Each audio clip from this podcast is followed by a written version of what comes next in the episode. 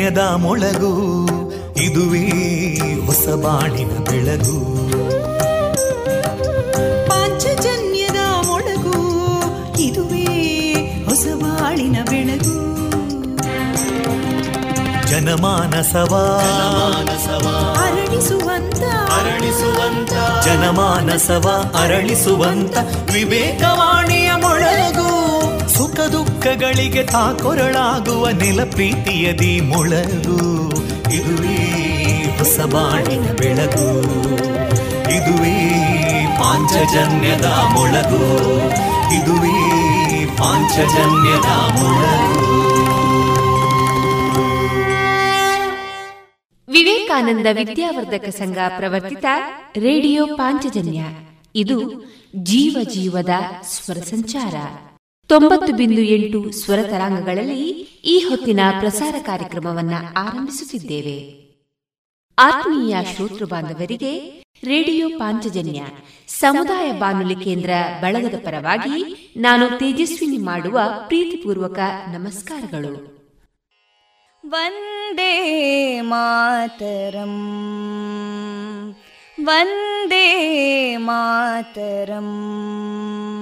सुजलां सुफलां मलयज शीतलां सस्यश्यामलां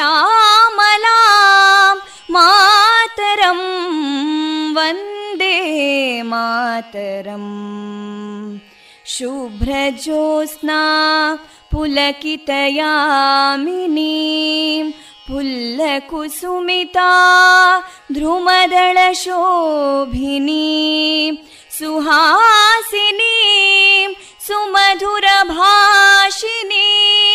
सुखदां वरदां मातरं वन्दे मातरम् कोटि कोटि कण्ठा कलकलनिनादकराले कोटि कोटि भुजैदृता करकलवाले अबलां केनो मायेतो बले बहुबलधारिणीं नमामि तारिणीं रिपुदलवारिणी मातरम् वन्दे मातरम् तुमि विद्या तुमि धर्मा तुमि हृदि तुमि मर्मा त्वं हि प्राणा शरीरे बाहुते तुमि मा शक्ति हृदये तुमि मा भक्ति तोमारयी प्रतिमागडी मन्दिरे मन्दिरे वन्दे मातरम् त्वं हि दुर्गा दशप्रहरणधारिणीं। कमलां कमलदलविहारिणीं। वाणीं विद्यादायिनीं। नमामि त्वां नमामि कमलाम् अमलामतुलां सुजलां सुफलां मातरं वन्दे मातरम् श्यामलां सरलां सुस्मितां भूषितां धरणीं भरणीं मातरं वन्दे मातरम् वन्दे मातरम्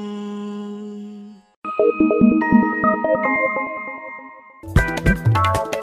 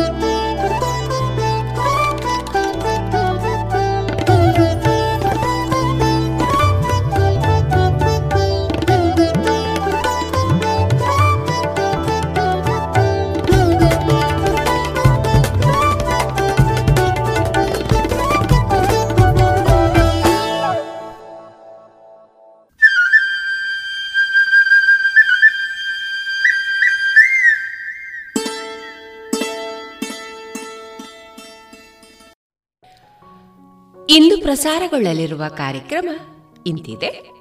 ಮೊದಲಿಗೆ ಭಕ್ತಿಗೀತೆಗಳು ಮಾರುಕಟ್ಟೆದಾರಣೆ ಸಾಹಿತ್ಯ ಸಮುನ್ನತಿ, ಎರಡನೆಯ ಸರಣಿ ಕಾರ್ಯಕ್ರಮದಲ್ಲಿ ಡಾಕ್ಟರ್ ಸುಂದರ ಕೇನಾಜಿ ಅವರೊಂದಿಗಿನ ಮನದಾಳದ ಮುಂದುವರಿದ ಮಾತುಕತೆ, ದೇಶಭಕ್ತಿ ಗೀತೆ, ಪರಂಜ್ಯೋತಿ ಅವರ ನೀಲಗಿರಿ ಈ ಕೃತಿಯ ಕುರಿತು ಡಾಕ್ಟರ್ ಸುಭಾಷ್ ಪಟ್ಟಾಜಿ ಅವರಿಂದ ಪರಿಚಯ. ಜಾಣ ಸುದ್ದಿ. ಕೊನೆಯಲ್ಲಿ ಮಧುರಗಾನ ಪ್ರಸಾರವಾಗಲಿದೆ.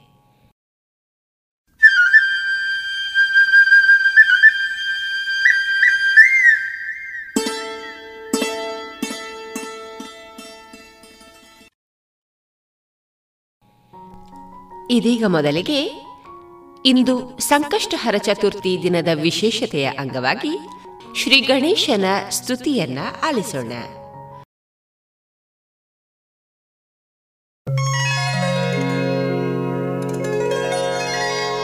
ಬೆನಕ ಬೆನಕ ಏಕದಂತ. ಪಚ್ಚೆ ಕಲ್ಲು ಪಾಣಿಪೀಠ ಮುತ್ತಿನುಂಡೆ ಹೊನ್ನ ಗಂಟೆ ಒಪ್ಪುವ. ಗುಡ್ಡ ಬೆಟ್ಟದಲ್ಲಿ ತಂಬಿಟ್ಟು ಮುಕ್ಕುವ ಪುಟ್ಟ ವಿಘ್ನೇಶ ದೇವರಿಗೆ. ಇಪ್ಪತ್ತೊಂದು ನಮಸ್ಕಾರಗಳು. ಆ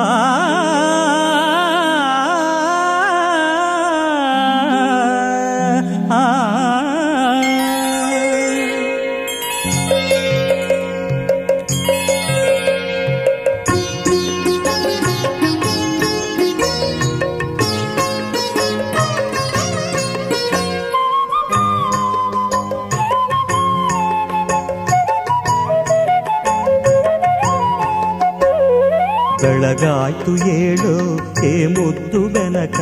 ಭುವಿಯೆಲ್ಲ ರಂಗಾಯ್ತು ನೀ ಏಳು ಬೆನಕ. ಬೆಳಗಾಯ್ತು ಏಳು, ಏ ಮುದ್ದು ಬೆನಕ. ಭುವಿಯೆಲ್ಲ ರಂಗಾಯ್ತು ನೀ ಏಳು ಬೆನಕ.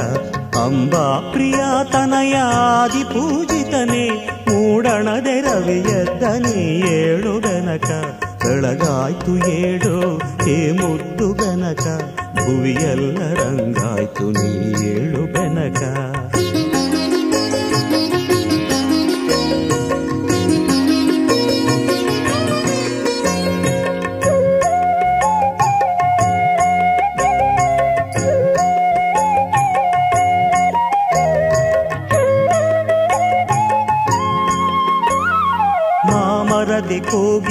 ಪಚ್ಚವರ್ಣದ ಗಿಳಿಯು ಸುಪ್ರಭಾತವ ನಿನಗೆ ಹಾಡುತ್ತಿವೆ ಬೆನಕ.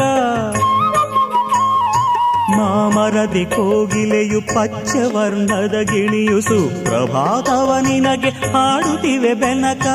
ಆ ನಿನ್ನ ಸುಂಡಿಲಿಯು ನಿನ್ನ ಬರುವನು ಕಾದು. ಆ ನಿನ್ನ ಸುಂಡಿಲಿಯು ನಿನ್ನ ಬರುವನು ಕಾದು. ಕಾಳುಗಳ ತಲಿ ಕುಡಿತಿಹುದು ಬೆನಕ. ಬೆಳಗಾಯ್ತು ಏಳು ಹೇ ಮುತ್ತು ಬೆನಕ. ಭುವಿಯೆಲ್ಲ ರಂಗಾಯ್ತು ನೀ ಏಳು ಬೆನಕ.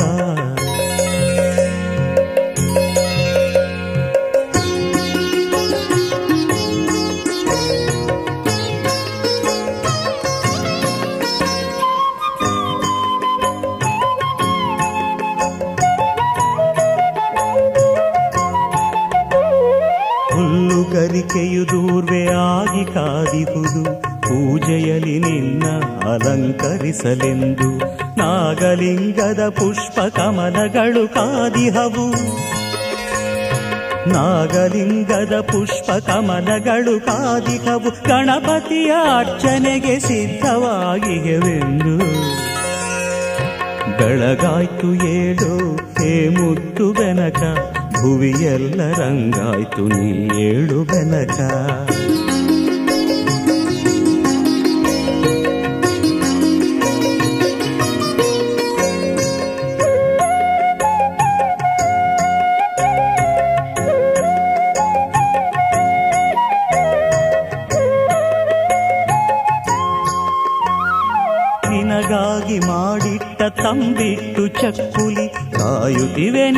ಸ್ವೀಕಾರಕ್ಕಾಗಿ ನಿನಗಾಗಿ ಮಾಡಿಟ್ಟ ತಂದಿಟ್ಟು ಚಕ್ಕುಲಿ ಕಾಯುತ್ತಿವೆ ನಿನ್ನ ಸ್ವೀಕಾರಕ್ಕಾಗಿ. ನಿನ್ನ ಪೂಜೆಯ ಮಾಡೆ ಭಕ್ತ ಜನ ಬೃಂದ. ನಿನ್ನ ಪೂಜೆಯ ಮಾಡೆ ಭಕ್ತ ಜನ ಬೃಂದ. ಕಾದಿಗುದು ನಿನ್ನವರ ಭಿಕ್ಷೆಗಾಗಿ. ಬೆಳಗಾಯ್ತು ಏಳು ಹೇ ಮುದ್ದು ಬೆನಕ ಭುವಿಯೆಲ್ಲ ರಂಗಾಯ್ತು ನೀ ಏಳು ಬೆನಕ, ಬೆಳಗಾಯ್ತು ಏಳು ಏ ಮುದ್ದು ಬೆನಕ ಭುವಿಯೆಲ್ಲ ರಂಗಾಯ್ತು ನೀ ಏಳು ಬೆನಕ. ಅಂಬಾ ಪ್ರಿಯ ತನಯ ಆದಿ ಪೂಜಿತನೆ ಮೂಡಣದೆ ರವಿಯತ್ತ ನೀ ಏಳು ಬೆನಕ, ಬೆಳಗಾಯ್ತು ಏಳು ಏ ಮುದ್ದು ಬೆನಕ.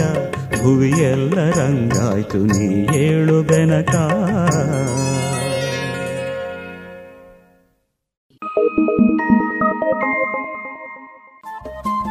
ರೇಡಿಯೋ ಪಾಂಚಜನ್ಯ ತೊಂಬತ್ತು ಬಿಂದು ಎಂಟು ಎಫ್ಎಂ ಸಮುದಾಯ ಬಾನುಲಿ ಕೇಂದ್ರ ಪುತ್ತೂರು. ಇದು ಜೀವ ಜೀವದ ಸ್ವರ ಸಂಚಾರ.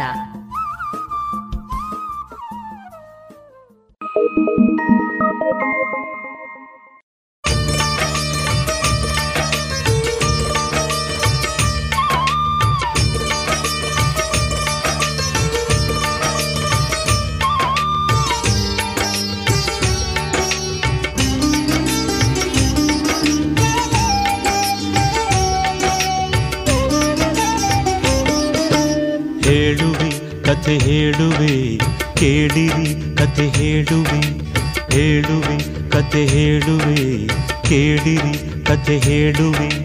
ಗೌರಿ ಪುತ್ರ ವಿನಾಯಕನಿಗೆ ಆನೆ ಮುಖವು ಬಂದ ಕಥೆಯ ಹೇಳುವೆ ಕತೆ ಹೇಳುವೆ, ಕೇಳಿರಿ ಕತೆ ಹೇಳುವೆ. ಗೌರಿ ಪುತ್ರ ವಿನಾಯಕನಿಗೆ ಆನೆ ಮುಖವು ಬಂದ ಕಥೆಯ ಹೇಳುವೆ ಕಥೆ ಹೇಳುವೆ, ಕೇಳಿರಿ ಕಥೆ ಹೇಳುವೆ.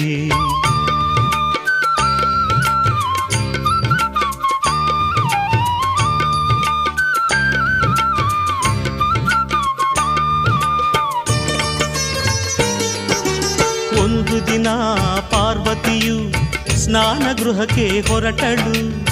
ಮಣ್ಣಿನಿಂದ ಮೂರ್ತಿಯ ಮಾಡಿ ಜೀವದಕ್ಕೆ ಇದ್ದಳು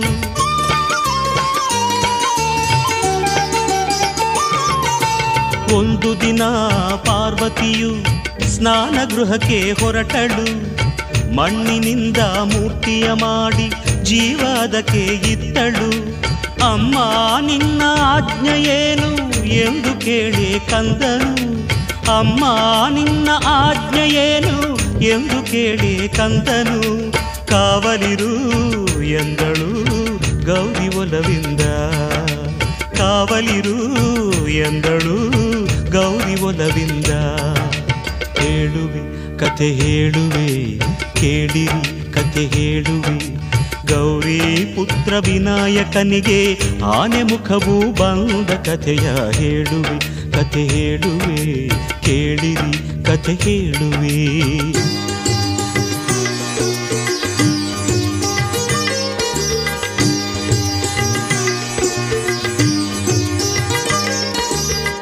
ಕಂದ ಕಾವಲಿರುವ ವೇಳೆ ಶಿವನು ಅಲ್ಲಿಗೆ ಬಂದ. ಶಿವನು ಯಾರೆಂದರಿಯದೆ ನಿಲ್ಲಿಸಿದನು ಕಂದ. ಒಳಗೆ ಬಿಡೆನು, ಇಲ್ಲೇ ನಿಲ್ಲಿ ಎಂದು ಕಂದ ಎನಲು. ಹೊರಗೆ ಉಕ್ಕಿ ಬಂತು ಆಗ ಕೋಪದ ಹೊನಲು. ಕೋಪದ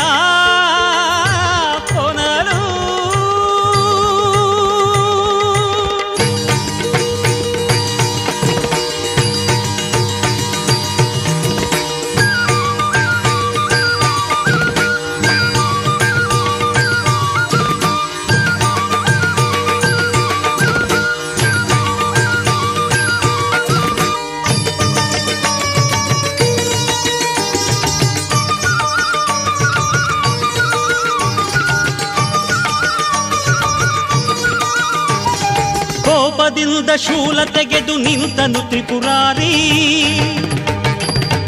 ಕಂದನ ತಲೆ ಕತ್ತರಿಸಿದ ಕಾಮ ಸಂಹಾರಿ. ಶಬ್ದ ಕೇಳಿ ಒಳಗಿನಿಂದ ಓಡಿ ಬಂದಳು ಗೌರಿ. ಸತ್ತ ಮಗನ ಕಂಡು ಹತ್ತು ಗೋಳಾಡಿದಳು ನಾರಿ. ಸತ್ತ ಮಗನ ಕಂಡು ಹತ್ತು ಗೋಳಾಡಿದಳು ನಾರಿ.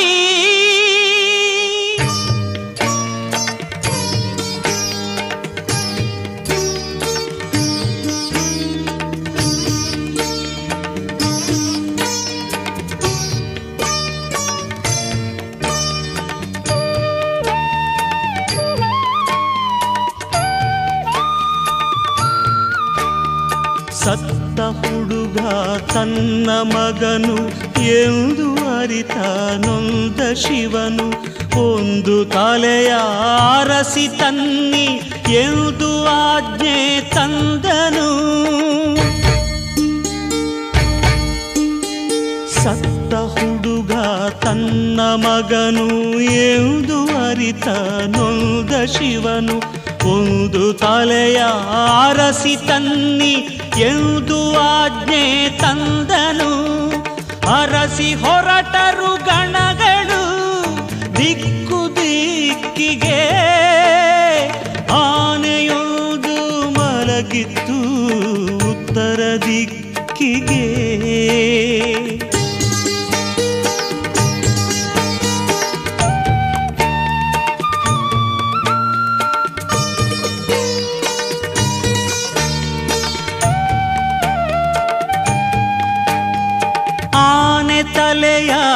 ಕತ್ತರಿಸಿ ಶಿವನ ಬಳಿಗೆ ತಂದರು. ಅದನು ಮಗನ ದೇಹ ಕಿಟ್ಟು ಜೀವ ತಂದನು ದೇವನು. ಜೀವ ತುಂಬಿದ ಕಂದ ತಂದೆಗೆ ವಂದನೆಗೈದನು ಸಂತಸದೆ ಮಗನ ತಬ್ಬಿ ಅವಗೆ ವರವಾಯಿದ್ದನು ಸಂತಸದೆ ಮಗನ ತಬ್ಬಿ ಅವಗೆ ವರವಾಯಿದ್ದನು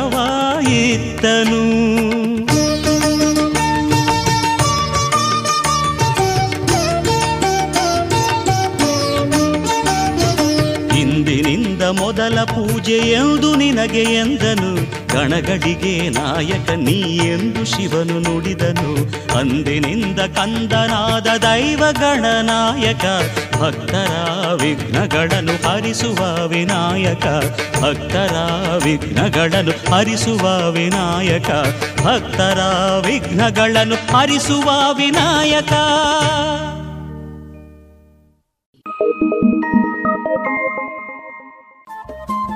ರೇಡಿಯೋ ಪಾಂಚಜನ್ಯ ತೊಂಬತ್ತು ಬಿಂದು ಎಂಟು ಎಫ್ಎಂ ಸಮುದಾಯ ಬಾನುಲಿ ಕೇಂದ್ರ ಪುತ್ತೂರು. ಇದು ಜೀವ ಜೀವದ ಸ್ವರ ಸಂಚಾರ.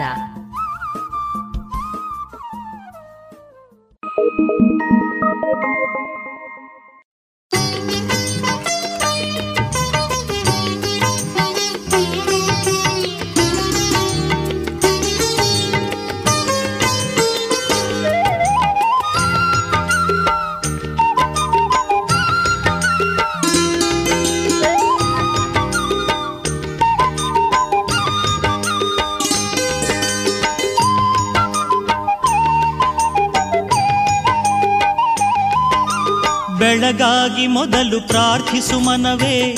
ಆದಿದೈವ ಗಣೇಶನ ಗೋಕರ್ಣದಲ್ಲಿ ಮಹಿಮೆಯ ತೋರಿದ ಉರಗ ವಿಭೂಷಣ ಗಣೇಶನ.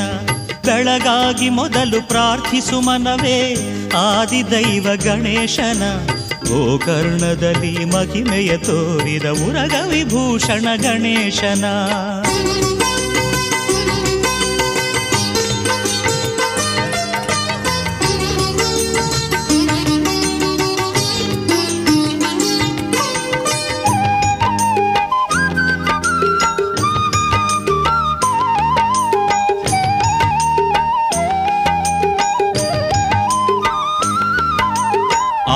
ಆತ್ಮಲಿಂಗವ ಶಿವನಿಂದ ಪಡೆದು ಬರುತ್ತಿರೆ ಲಂಕೇಶ ರಾವಣನು. ತನ್ನನು ಪೂಜೆಯ ಮಾಡದವನಿಗೆ ಬುದ್ಧಿಯ ಕಲಿಸಿದ ಗಣೇಶನು. ಆತ್ಮಲಿಂಗವ ಶಿವನಿಂದ ಪಡೆದು ಬರುತ್ತಿರೆ ಲಂಕೇಶ ರಾವಣನು. ತನ್ನನು ಪೂಜೆಯ ಮಾಡದವನಿಗೆ ಬುದ್ಧಿಯ ಕಲಿಸಿದ ಗಣೇಶನು. ವಟುವಿನ ರೂಪದ ರಾವಣನೆದುರು ಬಂದನು ಸಂಜೆಗೆ ಗಣೇಶನು. ವಟುವಿನ ರೂಪದ ರಾವಣನೆದುರು ಬಂದನು ಸಂಜೆಗೆ ಗಣೇಶನು. ಸಂಧ್ಯಾ ವಂದನೆ ಮುಗಿಸಿ ಬರುವೆನೆಂದು ಲಿಂಗವ ಇತ್ತನು ರಾವಣನು. ಸಂಧ್ಯಾ ವಂದನೆ ಮುಗಿಸಿ ಬರುವೆನೆಂದು ಲಿಂಗವ ಇತ್ತನು ರಾವಣನು. ಬೆಳಗಾಗಿ ಮೊದಲು ಪ್ರಾರ್ಥಿಸು ಮನವೇ, ಆದಿದೈವ ಗಣೇಶನ. ಗೋಕರ್ಣದಲ್ಲಿ ಮಹಿಮೆಯ ತೋರಿದ ಮುರಗ ವಿಭೂಷಣ ಗಣೇಶನ.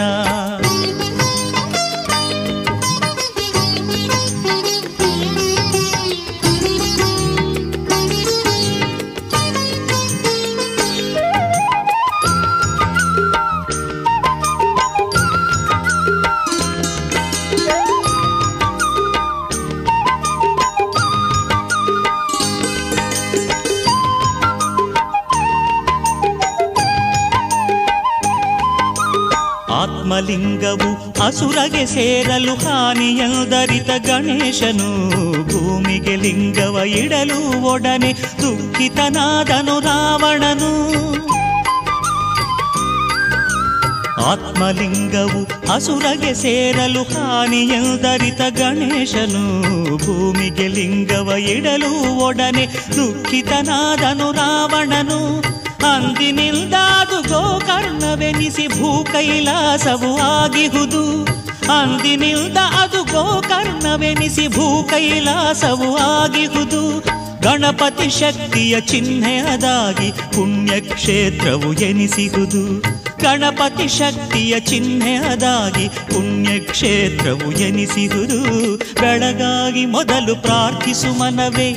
ಆದಿದೈವ ಗಣೇಶನ, ಗೋಕರ್ಣದಲ್ಲಿ ಮಹಿಮೆಯ ತೋರಿದ ಉರಗ ವಿಭೂಷಣ ಗಣೇಶನ. ಬೆಳಗಾಗಿ ಮೊದಲು ಪ್ರಾರ್ಥಿಸು ಮನವೇ ಆದಿದೈವ ಗಣೇಶನ, ಗೋಕರ್ಣದಲ್ಲಿ ಮಹಿಮೆಯ ತೋರಿದ ಉರಗ ವಿಭೂಷಣ ಗಣೇಶನ.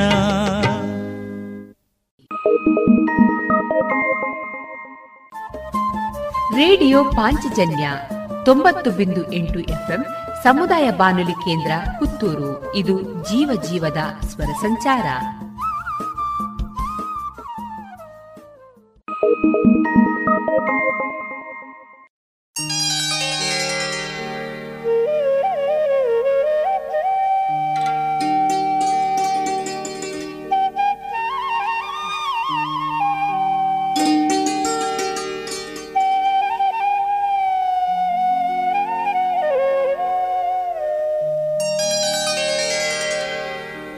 रत्नगर्भगणपतिं समाश्रयामि सततम्।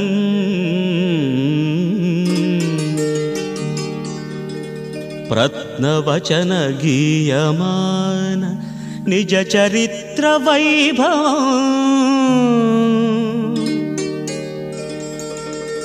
तुमुल एष शेखरम् प्रणवमयस्वरूपिणम्। शिवसुतं मे भवदमखिलभुवनमङ्गलप्रदम्। आ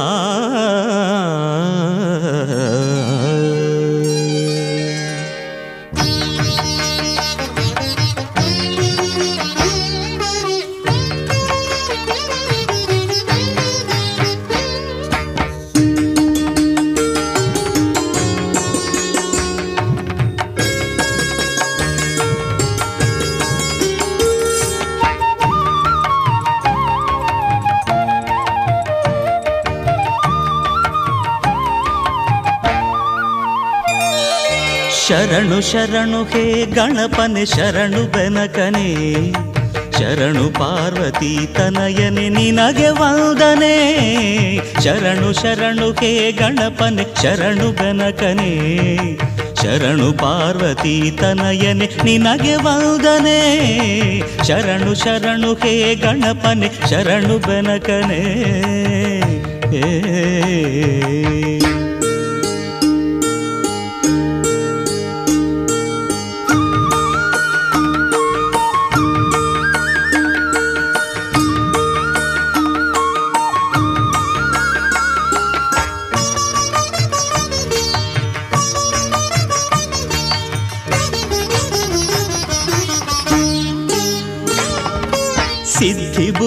ಗೆದ್ದ ಗಣಪ ಲಂಬೋದರನೇ ವಿದ್ಯೆಗೆ ಅಧಿಪತಿ ನೀನೆ, ಹೇ ಗಜಮುಖನೇ. ಸಿದ್ಧಿ ಬುದ್ಧಿ ಗೆದ್ದ ಗಣಪ ಲಂಬೋದರನೇ ವಿದ್ಯೆಗೆ ಅಧಿಪತಿ ನೀನೆ, ಹೇ ಗಜಮುಖನೇ. ತುಂಬುರು ನಾರದ ವಂದಿತ ವಿಘ್ನನಾಶನೇ, ತುಂಬುರು ನಾರದ ವಂದಿತ ವಿಘ್ನನಾಶನೇ. ಹೇರಂಬ ಗಣಪತಿಯೇ, ನಿನಗೆ ವಂದನೆ. ಹೇರಂಬ ಗಣಪತಿಯೇ, ನಿನಗೆ ಬಂದನೆ ಶರಣು ಶರಣು ಹೇ ಗಣಪನೆ, ಶರಣು ಗನಕನೆ ಶರಣು ಪಾರ್ವತಿ ತನಯನೆ, ನಿನಗೆ ವಂದನೆ. ಶರಣು ಶರಣು ಹೇ ಗಣಪನೆ, ಶರಣು ಬೆನಕನೆ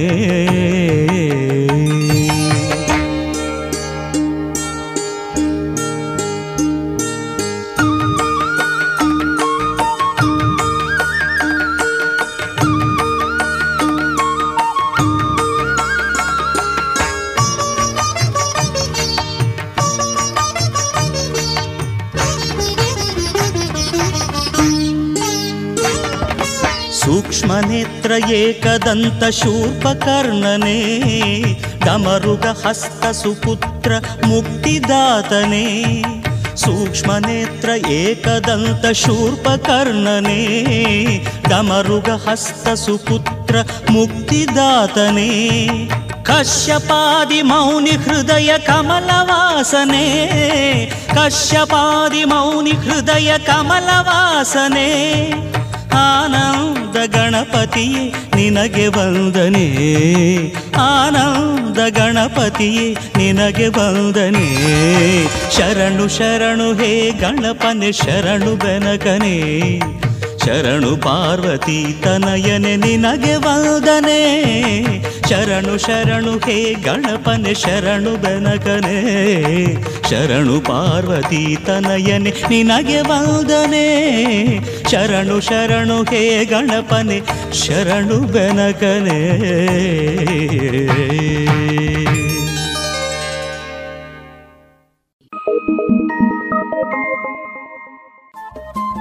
ರೇಡಿಯೋ ಪಾಂಚಜನ್ಯ ತೊಂಬತ್ತು ಬಿಂದು ಎಂಟು ಎಫ್ಎಂ ಸಮುದಾಯ ಬಾನುಲಿ ಕೇಂದ್ರ ಪುತ್ತೂರು. ಇದು ಜೀವ ಜೀವದ ಸ್ವರ ಸಂಚಾರ.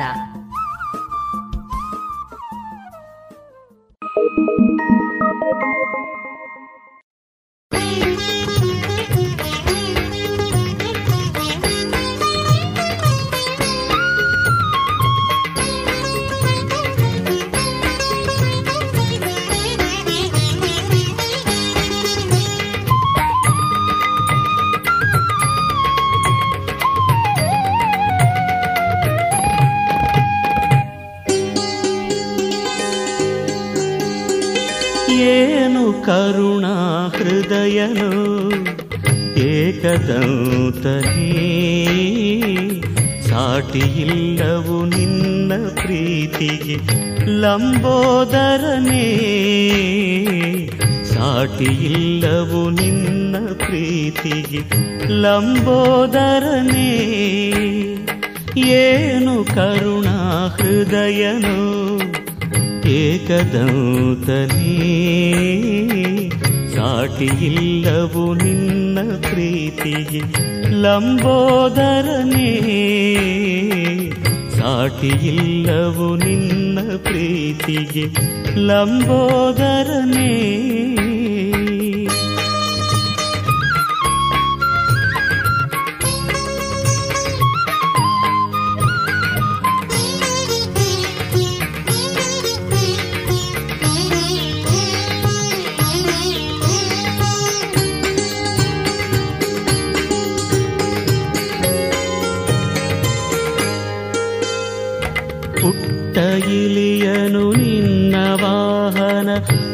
ಮಾಡಿಕೊಂಡೆ ಬೆನಕನೆ, ಅದರ ಮೇಲೆ ನಿನ್ನ ಕರುಣೆ, ಮಳೆಯ ಕರೆದೆ ಗಣಪನೆ, ಅದರ ಮೇಲೆ ನಿನ್ನ ಕರುಣೆ, ಮಳೆಯ ಕರೆದೆ ಗಣಪನೆ. ಒಂದು ಹುಲ್ಲು ಗರಿಕೆ ನಿನಗೆ ಅರ್ಪಿಸಿದರೆ ಸಾಕು ಒಂದು ಹುಲ್ಲು ಗರಿಕೆ ನಿನಗೆ ಅರ್ಪಿಸಿದರೆ ಸಾಕು. ಮಂಜಿನಂತೆ ಕಷ್ಟ ಕರಗಿ ಬಾಳು ಬೆಳಗಲೇಬೇಕು ಮಂಜಿನಂತೆ ಕಷ್ಟ ಕರಗಿ ಬಾಳು ಬೆಳಗಲೇಬೇಕು ಏನು ಕರುಣಾ ಹೃದಯನು ಏಕದೌತನೇ ಸಾಟಿಯಿಲ್ಲವು ನಿನ್ನ ಪ್ರೀತಿಗೆ ಲಂಬೋದರನೇ ಸಾಟಿಯಿಲ್ಲವು ನಿನ್ನ ಪ್ರೀತಿಗೆ ಲಂಬೋದರನೇ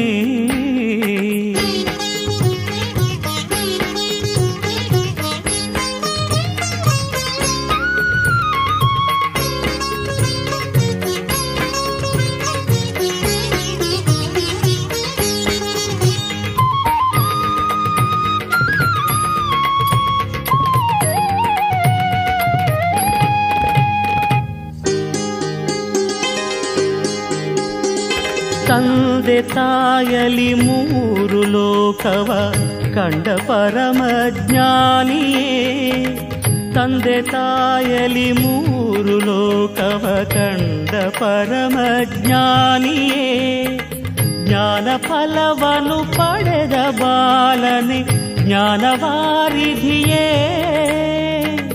ಜ್ಞಾನ ಫಲವನ್ನು ಪಡೆದ ಬಾಲನೆ ಜ್ಞಾನವಾರಿಧಿಯೇ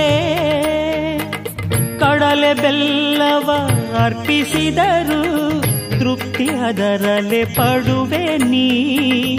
ಕಡಲೆ ಬೆಲ್ಲವ ಅರ್ಪಿಸಿದರು, ತೃಪ್ತಿ ಅದರಲೆ ಪಡುವೆ ನೀ. ಮಂತ್ರತಂತ್ರವ ಅರಿಯದಿದ್ದರು ಶುದ್ಧ ಮನಸ್ಸಿಗೆ ಒಲಿವೆ ನೀ. ಮಂತ್ರತಂತ್ರವ ಅರಿಯದಿದ್ದರು ಶುದ್ಧ ಮನಸ್ಸಿಗೆ ಒಲಿವೆ ನೀ. ಏನು ಕರುಣಾ ಹೃದಯನು ಏಕದೌತನೇ. ಸಾಟಿಯಿಲ್ಲವು ನಿನ್ನ ಪ್ರೀತಿಗೆ ಲಂಬೋದರನೇ. ಸಾಟಿಯಿಲ್ಲವು ನಿನ್ನ ಪ್ರೀತಿಗೆ ಲಂಬೋದರನೇ.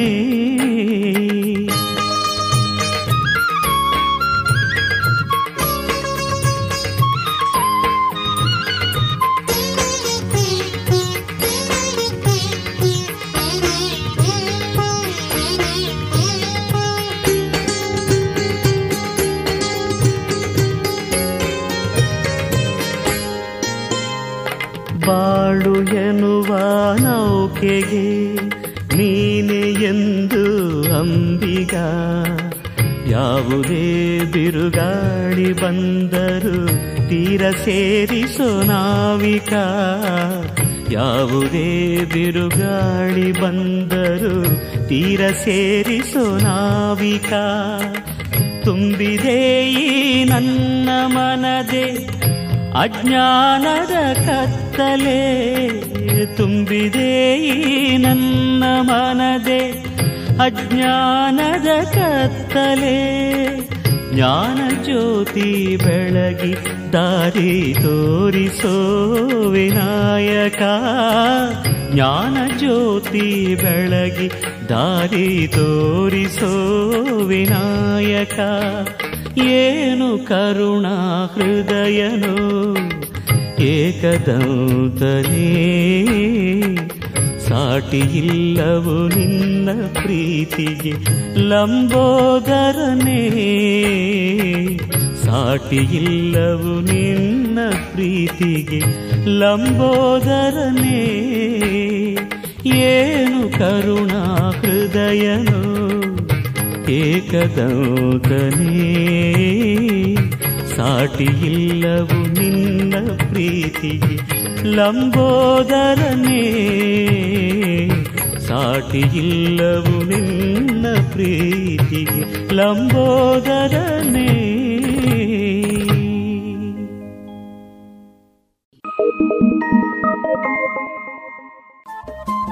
ರೇಡಿಯೋ ಪಾಂಚಜನ್ಯ ತೊಂಬತ್ತು ಬಿಂದು ಎಂಟು ಎಫ್ಎಂ ಸಮುದಾಯ ಬಾನುಲಿ ಕೇಂದ್ರ ಪುತ್ತೂರು. ಇದು ಜೀವ ಜೀವದ ಸ್ವರ ಸಂಚಾರ.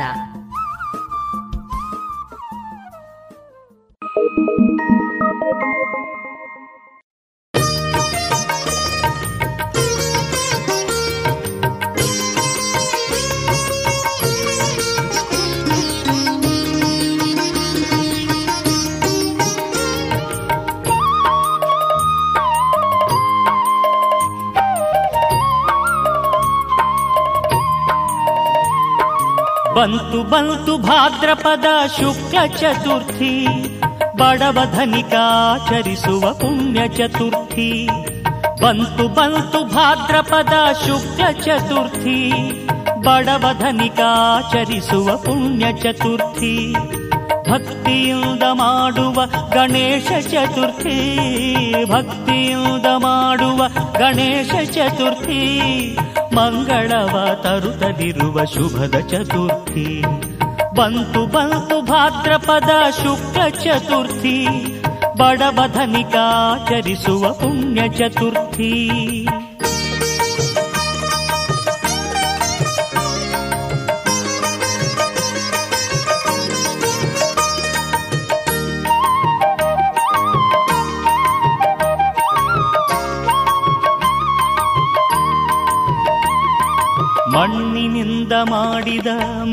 ಮೂರ್ತಿಯ ತಂದು ಮಂಟಪದೆ ಕೂರಿಸಿ ಭಕುತಿಯೊಳಿಂದು ಮಣ್ಣಿನಿಂದ ಮಾಡಿದ ಮೂರ್ತಿಯ ತಂದು ಮಂಟಪದೆ ಕೂರಿಸಿ ಭಕುತಿಯೊಳಿಂದು ಮಾವಿನೆಲೆಯ ಕಟ್ಟಿ ಮನೆಯ ಸಿಂಗರಿಸಿ, ಮಾವಿನೆಲೆಯ ಕಟ್ಟಿ ಮನೆಯ ಸಿಂಗರಿಸಿ, ರಂಗೋಲಿಯ ಹಾಕಿರಿ ಹಬ್ಬವಾಚರಿಸಿ ರಂಗೋಲಿಯ ಹಾಕಿರಿ ಹಬ್ಬವಾಚರಿಸಿ ಬಂತು ಬಂತು ಭಾದ್ರಪದ ಶುಕ್ಲ ಚತುರ್ಥಿ ಬಡವ ಧನಿಕಾಚರಿಸುವ ಪುಣ್ಯ ಚತುರ್ಥಿ.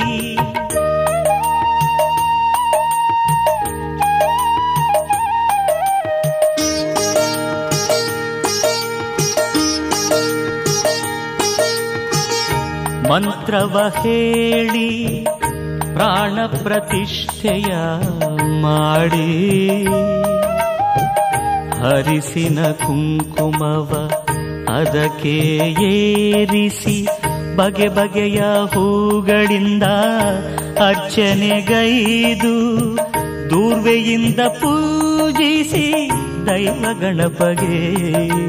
ಬಂತು ಬಂತು ಭಾದ್ರಪದ ಶುಕ್ರ ಚತುರ್ಥಿ ಬಡವ ಧನಿಕಾಚರಿಸುವ ಪುಣ್ಯ ಚತುರ್ಥಿ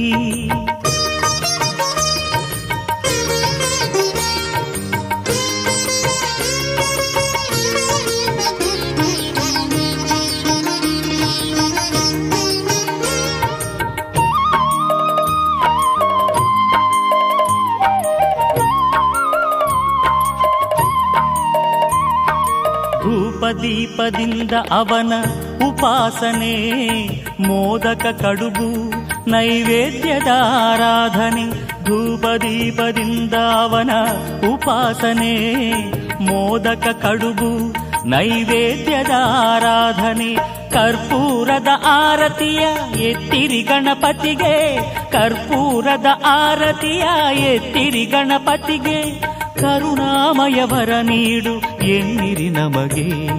ಕರುಣಾಮಯವರ ನೀಡು ಎನ್ನಿರಿ ನಮಗೆ. ಬಂತು ಬಂತು ಭಾದ್ರಪದ ಶುಕ್ಲ ಚತುರ್ಥಿ, ಬಡವ ಧನಿಕಾಚರಿಸುವ ಪುಣ್ಯ ಚತುರ್ಥಿ. ಬಂತು ಬಂತು ಭಾದ್ರಪದ ಶುಕ್ಲ ಚತುರ್ಥಿ, ಬಡವ ಧನಿಕಾಚರಿಸುವ ಪುಣ್ಯ ಚತುರ್ಥಿ. ಭಕ್ತಿಯಿಂದ ಮಾಡುವ ಗಣೇಶ ಚತುರ್ಥಿ, ಭಕ್ತಿಯಿಂದ ಮಾಡುವ ಗಣೇಶ ಚತುರ್ಥಿ ಮಂಗಳವ ತರುತ್ತಲಿರುವ ಶುಭದ ಚತುರ್ಥಿ, ಬಂತು ಬಂತು ಭಾದ್ರಪದ ಶುಕ್ಲ ಚತುರ್ಥಿ, ಬಡವ ಧನಿಕ ಆಚರಿಸುವ ಪುಣ್ಯ ಚತುರ್ಥಿ.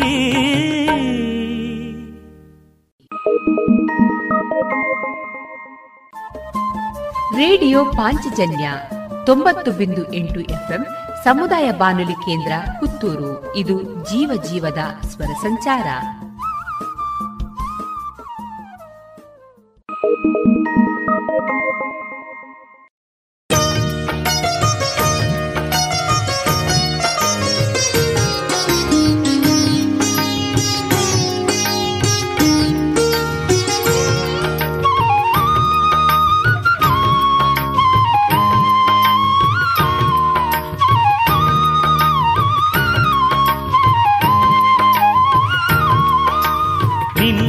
ನಾಮವ ನಿತ್ಯ ನುಡಿದರೆ ಮರೆವುದು ಎಲ್ಲ ವಿಘ್ನಗಳು. ಹೇ ಲಂಬೋದರ, ಹೇ ವಿಘ್ನೇಶ್ವರ, ಹೇ ಗೌರೀವರ, ಹೇ ಕರುಣಾಕರ.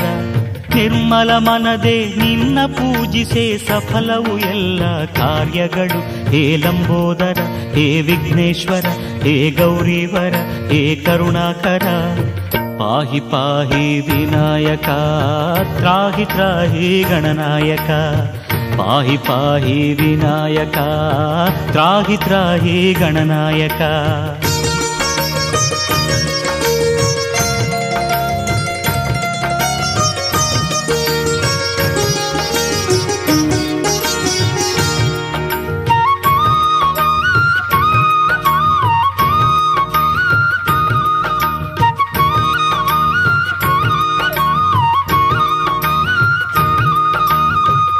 ಮಲ್ಲೇಶ್ವರದ ಗುಡ್ಡದೆ ನೆಲೆಸಿಹ ಮಹಿಮಾನ್ವಿತನೇ ವಿದ್ಯಾನನ ಹೇ ಲಂಬೋದರ, ಹೇ ವಿಘ್ನೇಶ್ವರ, ಹೇ ಗೌರೀವರ, ಹೇ ಕರುಣಾಕರ. ಬಸವನ ಗುಡಿಯಲ್ಲಿ ಭವ್ಯತೆಯಿಂದ ಭಕ್ತರ ಸಲಹುವ ಗಜಾನನ, ಹೇ ಲಂಬೋದರ, ಹೇ ವಿಘ್ನೇಶ್ವರ, ಹೇ ಗೌರೀವರ, ಹೇ ಕರುಣಾಕರ. ಪಾಹಿ ಪಾಹಿ ವಿನಾಯಕ, ತ್ರಾಹಿ ತ್ರಾಹಿ ಗಣನಾಯಕ. पाहि पाहि विनायका त्राहि त्राहि गणनायका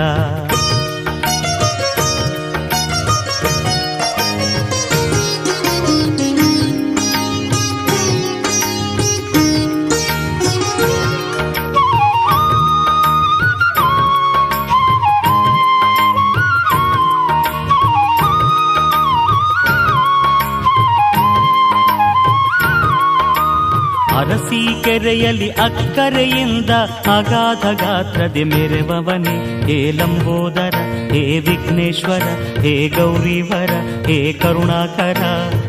ಉಳೂರಿನಲ್ಲಿ ಗೌರವದಿಂದ ಭಕ್ತರ ಪೂಜೆಯ ಪಡೆವವನಿ. ಹೇ ಲಂಬೋದರ, ಹೇ ವಿಘ್ನೇಶ್ವರ, ಹೇ ಗೌರಿವರ, ಹೇ ಕರುಣಾಕರ. ಪಾಹಿ ಪಾಹಿ ವಿನಾಯಕ, ತ್ರಾಹಿ ತ್ರಾಹಿ ಗಣನಾಯಕ. ಪಾಹಿ ಪಾಹಿ ವಿನಾಯಕ ತ್ರಾಹಿ ತ್ರಾಹಿ ಗಣನಾಯಕ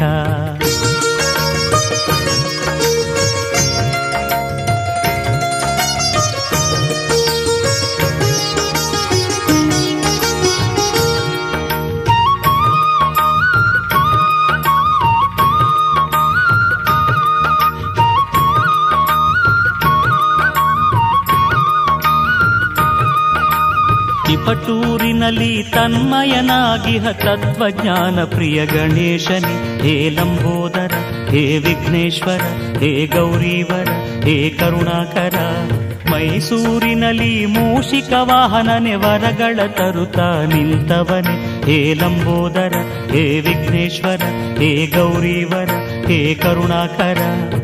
ಪಾಹಿ ಪಾಹಿ ವಿನಾಯಕ, ತ್ರಾಹಿ ತ್ರಾಹಿ ಗಣನಾಯಕ. ಪಾಹಿ ಪಾಹಿ ವಿನಾಯಕ, ತ್ರಾಹಿ ತ್ರಾಹಿ ಗಣನಾಯಕ. ನಿನ್ನ ನಾಮವ ನಿತ್ಯ ನುಡಿದರೆ ಮರೆವುದು ಎಲ್ಲ ವಿಘ್ನಗಳು. ಹೇ ಲಂಬೋದರ, ಹೇ ವಿಘ್ನೇಶ್ವರ, ಹೇ ಗೌರಿವರ, ಹೇ ಕರುಣಾಕರ. ನಿರ್ಮಲ ಮನದೆ ನಿನ್ನ ಪೂಜಿಸೆ ಸಫಲವು ಎಲ್ಲ ಕಾರ್ಯಗಳು. ಹೇ ಲಂಬೋದರ, ಹೇ ವಿಘ್ನೇಶ್ವರ, ಹೇ ಗೌರಿವರ, ಹೇ ಕರುಣಾಕರ. ಪಾಹಿ ಪಾಹಿ ವಿನಾಯಕ, ತ್ರಾಹಿ ತ್ರಾಹಿ ಗಣನಾಯಕ. ಪಾಹಿ ಪಾಹಿ ವಿನಾಯಕ, ತ್ರಾಹಿ ತ್ರಾಹಿ ಗಣನಾಯಕ. ಪಾಹಿ ಪಾಹಿ ವಿನಾಯಕ, ತ್ರಾಹಿ ತ್ರಾಹಿ ಗಣನಾಯಕ. ಪಾಹಿ ಪಾಹಿ ವಿನಾಯಕ, ತ್ರಾಹಿ ತ್ರಾಹಿ ಗಣನಾಯಕ. ಇದುವರೆಗೆ ಶ್ರೀ ಗಣೇಶನ ಸ್ತುತಿಯನ್ನ ಆಲಿಸಿದರೆ.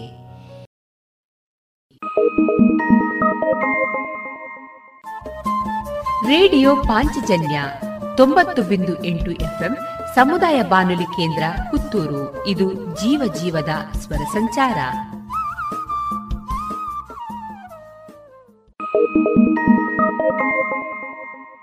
ಏನು ಚಂದ?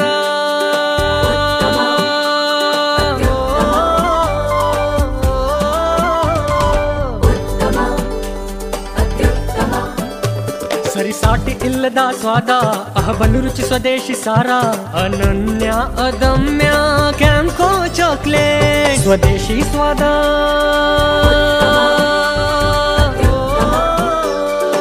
ಕ್ಯಾಂಕೋ ಸ್ವದೇಶಿ ಚಾಕ್ಲೇಟ್ಸ್.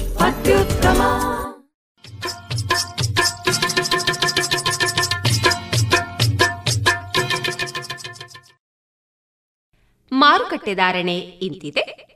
ಚಾಲಿ ಹೊಸ ಅಡಿಕೆ ಕೆಜಿಗೆ ರೂಪಾಯಿ ಮುನ್ನೂರರಿಂದ ನಾಲ್ಕುನೂರ ಐದು, ಚಾಲಿ ಹಳೆ ಅಡಿಕೆ ಕೆಜಿಗೆ ರೂಪಾಯಿ ಮುನ್ನೂರ ನಲವತ್ತರಿಂದ ಐನೂರು, ಡಬಲ್ ಚೋಲ್ ಕೆಜಿಗೆ ರೂಪಾಯಿ ಮುನ್ನೂರ ಅರವತ್ತ ಐದರಿಂದ ಐನೂರು, ಹಳೆ ಪಟೋರ ಮುನ್ನೂರರಿಂದ ಮುನ್ನೂರ ಮೂವತ್ತು, ಹೊಸ ಪಟೋರ ಇನ್ನೂರ ಎಂಬತ್ತರಿಂದ ಮುನ್ನೂರ ಮೂವತ್ತು, ಹಳೆ ಉಳ್ಳಿ ಕೆಜಿಗೆ ರೂಪಾಯಿ ನೂರ ಹತ್ತರಿಂದ ಇನ್ನೂರ ನಲವತ್ತ ಐದು, ಹೊಸ ಉಳ್ಳಿ ಕೆಜಿಗೆ ರೂಪಾಯಿ ನೂರ ಹತ್ತರಿಂದ ಇನ್ನೂರ ನಲವತ್ತ ಐದು ಹಳೆ ಕರಿಗೋಟು ಮತ್ತು ಹೊಸ ಕರಿಗೋಟು ನೂರ ಹತ್ತರಿಂದ ಇನ್ನೂರ ಮೂವತ್ತ ಐದು ಕೊಕ್ಕೋ ಧಾರಣೆ, ಹಸಿ ಕೊಕ್ಕೋ ಐವತ್ತ ಒಂಬತ್ತರಿಂದ ಅರವತ್ತ ನಾಲ್ಕು ಒಣಕೊಕ್ಕೋ ನೂರ ಅರವತ್ತ ಐದರಿಂದ ನೂರ ಎಂಬತ್ತ ಮೂರು, ರಬ್ಬರ್ ಧಾರಣೆ, ಗ್ರೇಡ್ ನೂರ ಐವತ್ತ ಒಂಬತ್ತು ರೂಪಾಯಿ, ಲಾಟ್ ನೂರ ನಲವತ್ತ ಒಂದು ರೂಪಾಯಿ, ಸ್ಕ್ರ್ಯಾಪ್ ಒಂದು ತೊಂಬತ್ತ ನಾಲ್ಕು ರೂಪಾಯಿ, ಸ್ಕ್ರ್ಯಾಪ್ ಎರಡು ಎಂಬತ್ತ ಆರು ರೂಪಾಯಿ.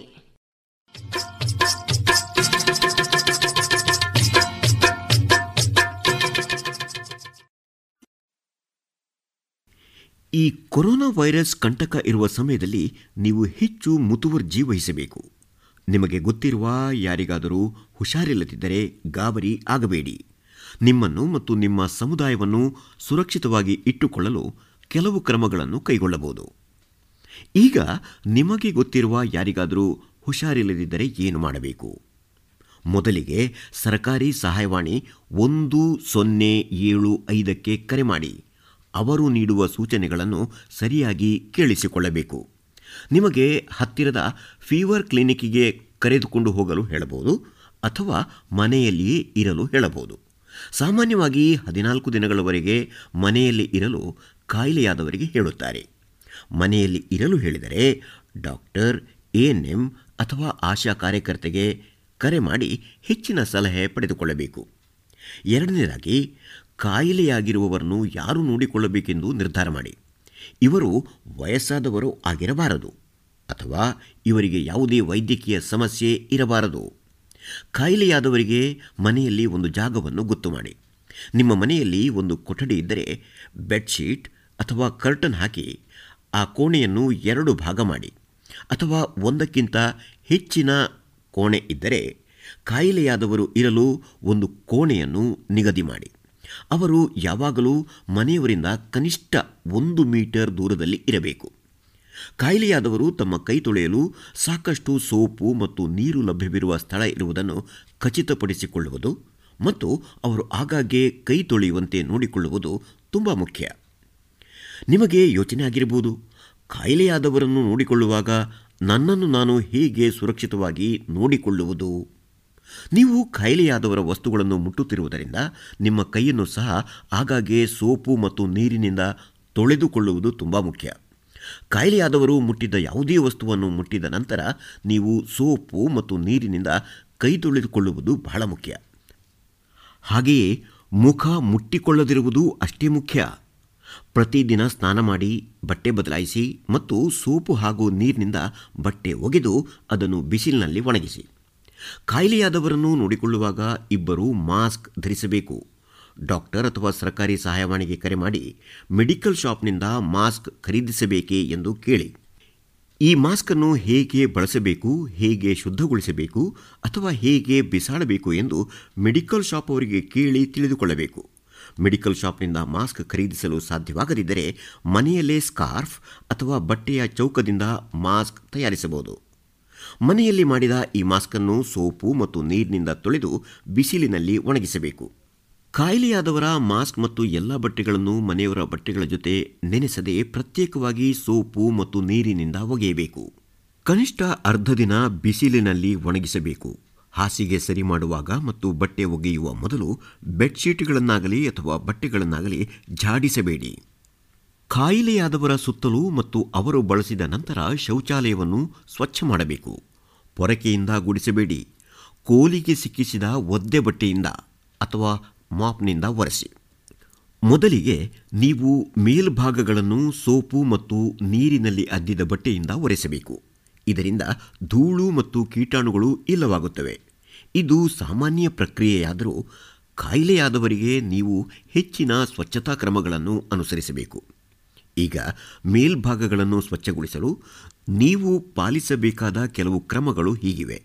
ಮುಂದಿನ ಕ್ರಮ ಎಂದರೆ ಮತ್ತೊಂದು ಸ್ವಚ್ಛವಾದ ಬಟ್ಟೆಯಿಂದ ಕ್ರಿಮಿನಾಶಕ ದ್ರಾವಕ, ಅಂದರೆ phenyl Dettol Lysol Savlon, bleaching ದ್ರಾವಕ ಇತ್ಯಾದಿ ಬಳಸಿ ಮತ್ತೊಮ್ಮೆ ಎಲ್ಲ ಮೇಲ್ಭಾಗಗಳನ್ನು ಒರೆಸಿ. ನೆನಪಿಡಿ, ನೀವೊಬ್ಬರೇ ಅಲ್ಲ, ನಿಮಗೆ ಸಹಾಯ ಮಾಡಲು ಯಾರಾದರೂ ಇರಬಹುದು. ಸಾಧ್ಯವಾದರೆ ದಿನಸಿ ಮತ್ತು ಔಷಧಿ ತರಲು ಮನೆಯಲ್ಲಿನ ಇನ್ಯಾರನ್ನಾದರೂ ಕಳಿಸಿ. ಕಾಯಿಲೆಯಾಗಿರುವವರು ಇರುವಂತಹ ಕೋಣೆಯಲ್ಲಿ ಇರುವಾಗ ನಿಮ್ಮ ಮನೆಯವರೆಲ್ಲರೂ ಮಾಸ್ಕ್ ಧರಿಸಬೇಕು. ಮನೆಯಲ್ಲಿ ಮಾಡಿದ ಮಾಸ್ಕ್ಗಳನ್ನು ಧರಿಸಬಹುದು. ನಿಮ್ಮ ಮನೆಗೆ ಬರುವವರ ಸಂಖ್ಯೆ ಸಾಧ್ಯವಾದಷ್ಟು ಕಡಿಮೆ ಇರಲಿ. ಕಾಯಿಲೆ ಇರುವವರಿಗೆ ಹೆಚ್ಚಿನ ತರಕಾರಿ, ಹಣ್ಣು, ಬೇಳೆಗಳನ್ನು ತಿನ್ನುವಂತೆ ಉತ್ತೇಜಿಸಿ. ಕಾಯಿಲೆ ಇರುವವರು ಚೆನ್ನಾಗಿ ನೀರನ್ನು ಸಹ ಕುಡಿಯಬೇಕು. ಅಡುಗೆ ಮನೆಯಲ್ಲಿ ಅವರು ವೈರಾಣುಗಳನ್ನು ಹರಡುವ ಸಾಧ್ಯತೆ ಹೆಚ್ಚಾಗಿರುವುದರಿಂದ ಅವರು ಅಡುಗೆ ಮನೆಗೆ ಹೋಗಲು ಬಿಡಬೇಡಿ. ಅವರು ಬಳಸುವ ಯಾವುದೇ ತಟ್ಟೆ, ಪಾತ್ರೆ ಅಥವಾ ಲೋಟವನ್ನು ಮನೆಯವರು ಬಳಸುವ ವಸ್ತುಗಳಿಂದ ಪ್ರತ್ಯೇಕವಾಗಿ ಇಡುವ ಬಗ್ಗೆ ಖಚಿತಪಡಿಸಿಕೊಳ್ಳಿ. ಇವುಗಳನ್ನು ಸಹ ಸೋಪು ಮತ್ತು ನೀರಿನಿಂದ ಪ್ರತ್ಯೇಕವಾಗಿ ತೊಳೆಯಬೇಕು. ಕಾಯಿಲೆಯಾಗಿರುವವರು ತೆಗೆದುಕೊಳ್ಳುವಂತಹ ಔಷಧಿಗಳನ್ನು ತಪ್ಪದೇ ತೆಗೆದುಕೊಳ್ಳುವುದನ್ನು ಖಚಿತಪಡಿಸಿಕೊಳ್ಳಿ. ಜ್ವರ ಬಂದಿರುವಾಗ ಮೂರು ದಿನಗಳವರೆಗೆ ಊಟ ಆದ ಮೇಲೆ ಐನೂರು ಎಂ ಜಿ ಪ್ಯಾರಾಸಿಟಮಾಲ್ ಮಾತ್ರೆಯನ್ನು ದಿನಕ್ಕೆ ಮೂರರಿಂದ ನಾಲ್ಕು ಸಲ ಕೊಡಬಹುದು ಮತ್ತು ಗಂಟಲು ನೋವು ಕೆರೆತ ಇದ್ದರೆ ಬೆಚ್ಚಗಿನ ನೀರನ್ನು ಗಾರ್ಗಲ್ ಮಾಡಲು ಕೊಡಿ. ಆದರೂ ಈ ಮುನ್ನೆಚ್ಚರಿಕೆಗಳನ್ನು ತೆಗೆದುಕೊಂಡ ಮೇಲೂ ನಿಮಗೆ ಗುಣವಾಗದಿದ್ದರೆ ಏನು ಮಾಡಬೇಕು? ಇಷ್ಟೆಲ್ಲ ಮಾಡಿದ ಮೇಲೂ ರೋಗಿಯ ಸ್ಥಿತಿ ಎರಡು ಮೂರು ದಿನಗಳಲ್ಲಿ ಉತ್ತಮಗೊಳ್ಳದಿದ್ದರೆ ಅಥವಾ ಅತಿ ಹೆಚ್ಚಿನ ಜ್ವರ, ತೀವ್ರ ಕೆಮ್ಮು ಮತ್ತು ಉಸಿರಾಟದ ಸಮಸ್ಯೆ ಇದ್ದರೆ ಡಾಕ್ಟರ್ ಎಎನ್ಎಂ ಅಥವಾ ಆಶಯ ಕಾರ್ಯಕರ್ತೆಗೆ ಕರೆ ಮಾಡಿ. ಈ ಕೊನೆಯ ಸಂದೇಶ ತುಂಬ ಮುಖ್ಯ. ದಯವಿಟ್ಟು ಅದನ್ನು ಆಲಿಸಿ. ಯಾರಿಗಾದರೂ ಉಸಿರಾಡಲು ತುಂಬ ಕಷ್ಟವಾಗುತ್ತಿದ್ದರೆ, ಮಾತನಾಡುವಾಗ ಒಂದು ವಾಕ್ಯ ಪೂರ್ತಿ ಮಾಡಲು ಆಗದಿದ್ದರೆ, ತೀವ್ರವಾದ ಎದೆನೋವಿದ್ದರೆ ಎಚ್ಚರ ತಪ್ಪಿದರೆ ಅಥವಾ ತೀವ್ರವಾದ ಸಮಸ್ಯೆಗಳಿದ್ದರೆ, ಇದು ತುರ್ತು ಪರಿಸ್ಥಿತಿಯಾಗಿರುತ್ತದೆ. ತುರ್ತು ಪರಿಸ್ಥಿತಿಯಲ್ಲಿ ಕೂಡಲೇ ಆಂಬ್ಯುಲೆನ್ಸ್ ಕರೆಸಲು ಅಥವಾ ಸರಿಯಾದ ಆಸ್ಪತ್ರೆಗೆ ಹೋಗುವ ಬಗ್ಗೆ ಮಾಹಿತಿ ಪಡೆದುಕೊಳ್ಳಲು ತಕ್ಷಣ ಸ್ಥಳೀಯ ಸಹಾಯವಾಣಿಗೆ, ಆಶಾ ಅಥವಾ ಎಎನ್ಎಂ ಕಾರ್ಯಕರ್ತರಿಗೆ ಕರೆ ಮಾಡಿ. ನೆನಪಿಡಿ, ಹುಷಾರಿಲ್ಲ ಎನಿಸಿದರೆ ಗಾಬರಿಯಾಗಬೇಡಿ. ಈ ಸೂಚನೆಗಳನ್ನು ಪಾಲಿಸುವ ಮೂಲಕ ನೀವು ನಿಮ್ಮ ಆರೋಗ್ಯ ಮಾತ್ರವಲ್ಲದೆ ನಿಮ್ಮ ಕುಟುಂಬದವರ ಆರೋಗ್ಯವನ್ನು ಕಾಪಾಡಿಕೊಳ್ಳಬಹುದು.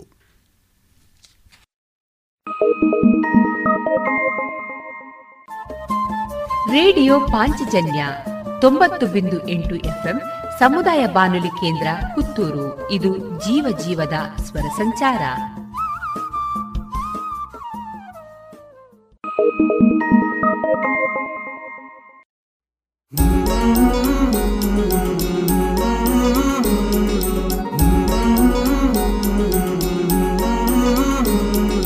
आओ मिलकर विश्व को मजबूत बनाए योग शक्ति को पहचाने, तन मन स्वस्थ बनाए। चुने ज्ञान के मार्ग पर हम सत्य को पहचाने। योग करें हम नित्य ही, ऋषि मुनियों की ही माने। संदेश ही हम विश्व के जन जन में फैलाए। योग शक्ति को पहचाने, तन मन स्वस्थ बनाए। आसन प्राणायाम ध्यान से तन मन को महकाए। आलस नींद छोड़े खुद को आत्मनिर्भर बनाए आओ मिलकर विश्व को मजबूत बनाए योग शक्ति को पहचाने तन मन स्वस्थ बनाए तन मन स्वस्थ बनाए ಇನ್ನೀಗ ಸಾಹಿತ್ಯ ಸಮುನ್ನತಿ ಎರಡನೆಯ ಸರಣಿ ಕಾರ್ಯಕ್ರಮದಲ್ಲಿ ಡಾಕ್ಟರ್ ಸುಂದರ ಕೇನಾಜಿ ಅವರೊಂದಿಗಿನ ಮನದಾಳದ ಮಾತುಕತೆಯ ಮುಂದುವರಿದ ಭಾಗವನ್ನ ಕೇಳೋಣ.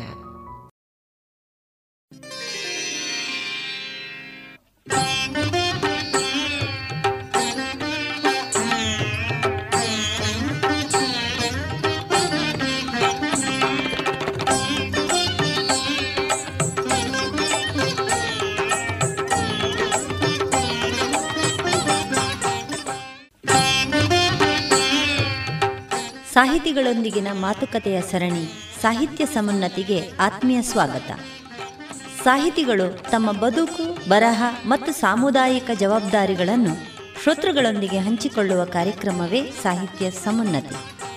ಈ ಸರಣಿಯಲ್ಲಿ ಮಾತನಾಡುತ್ತಿರುವವರು ವೃತ್ತಿಯಲ್ಲಿ ಅಧ್ಯಾಪಕರು, ಪ್ರವೃತ್ತಿಯಲ್ಲಿ ಕಲಾವಿದರು, ಲೇಖಕರು, ಸಂಶೋಧಕರು, ಸಂಘಟಕರು ಆದಂತಹ ಡಾಕ್ಟರ್ ಸುಂದರ್ ಕೇನಾಜೆ ಇವರು.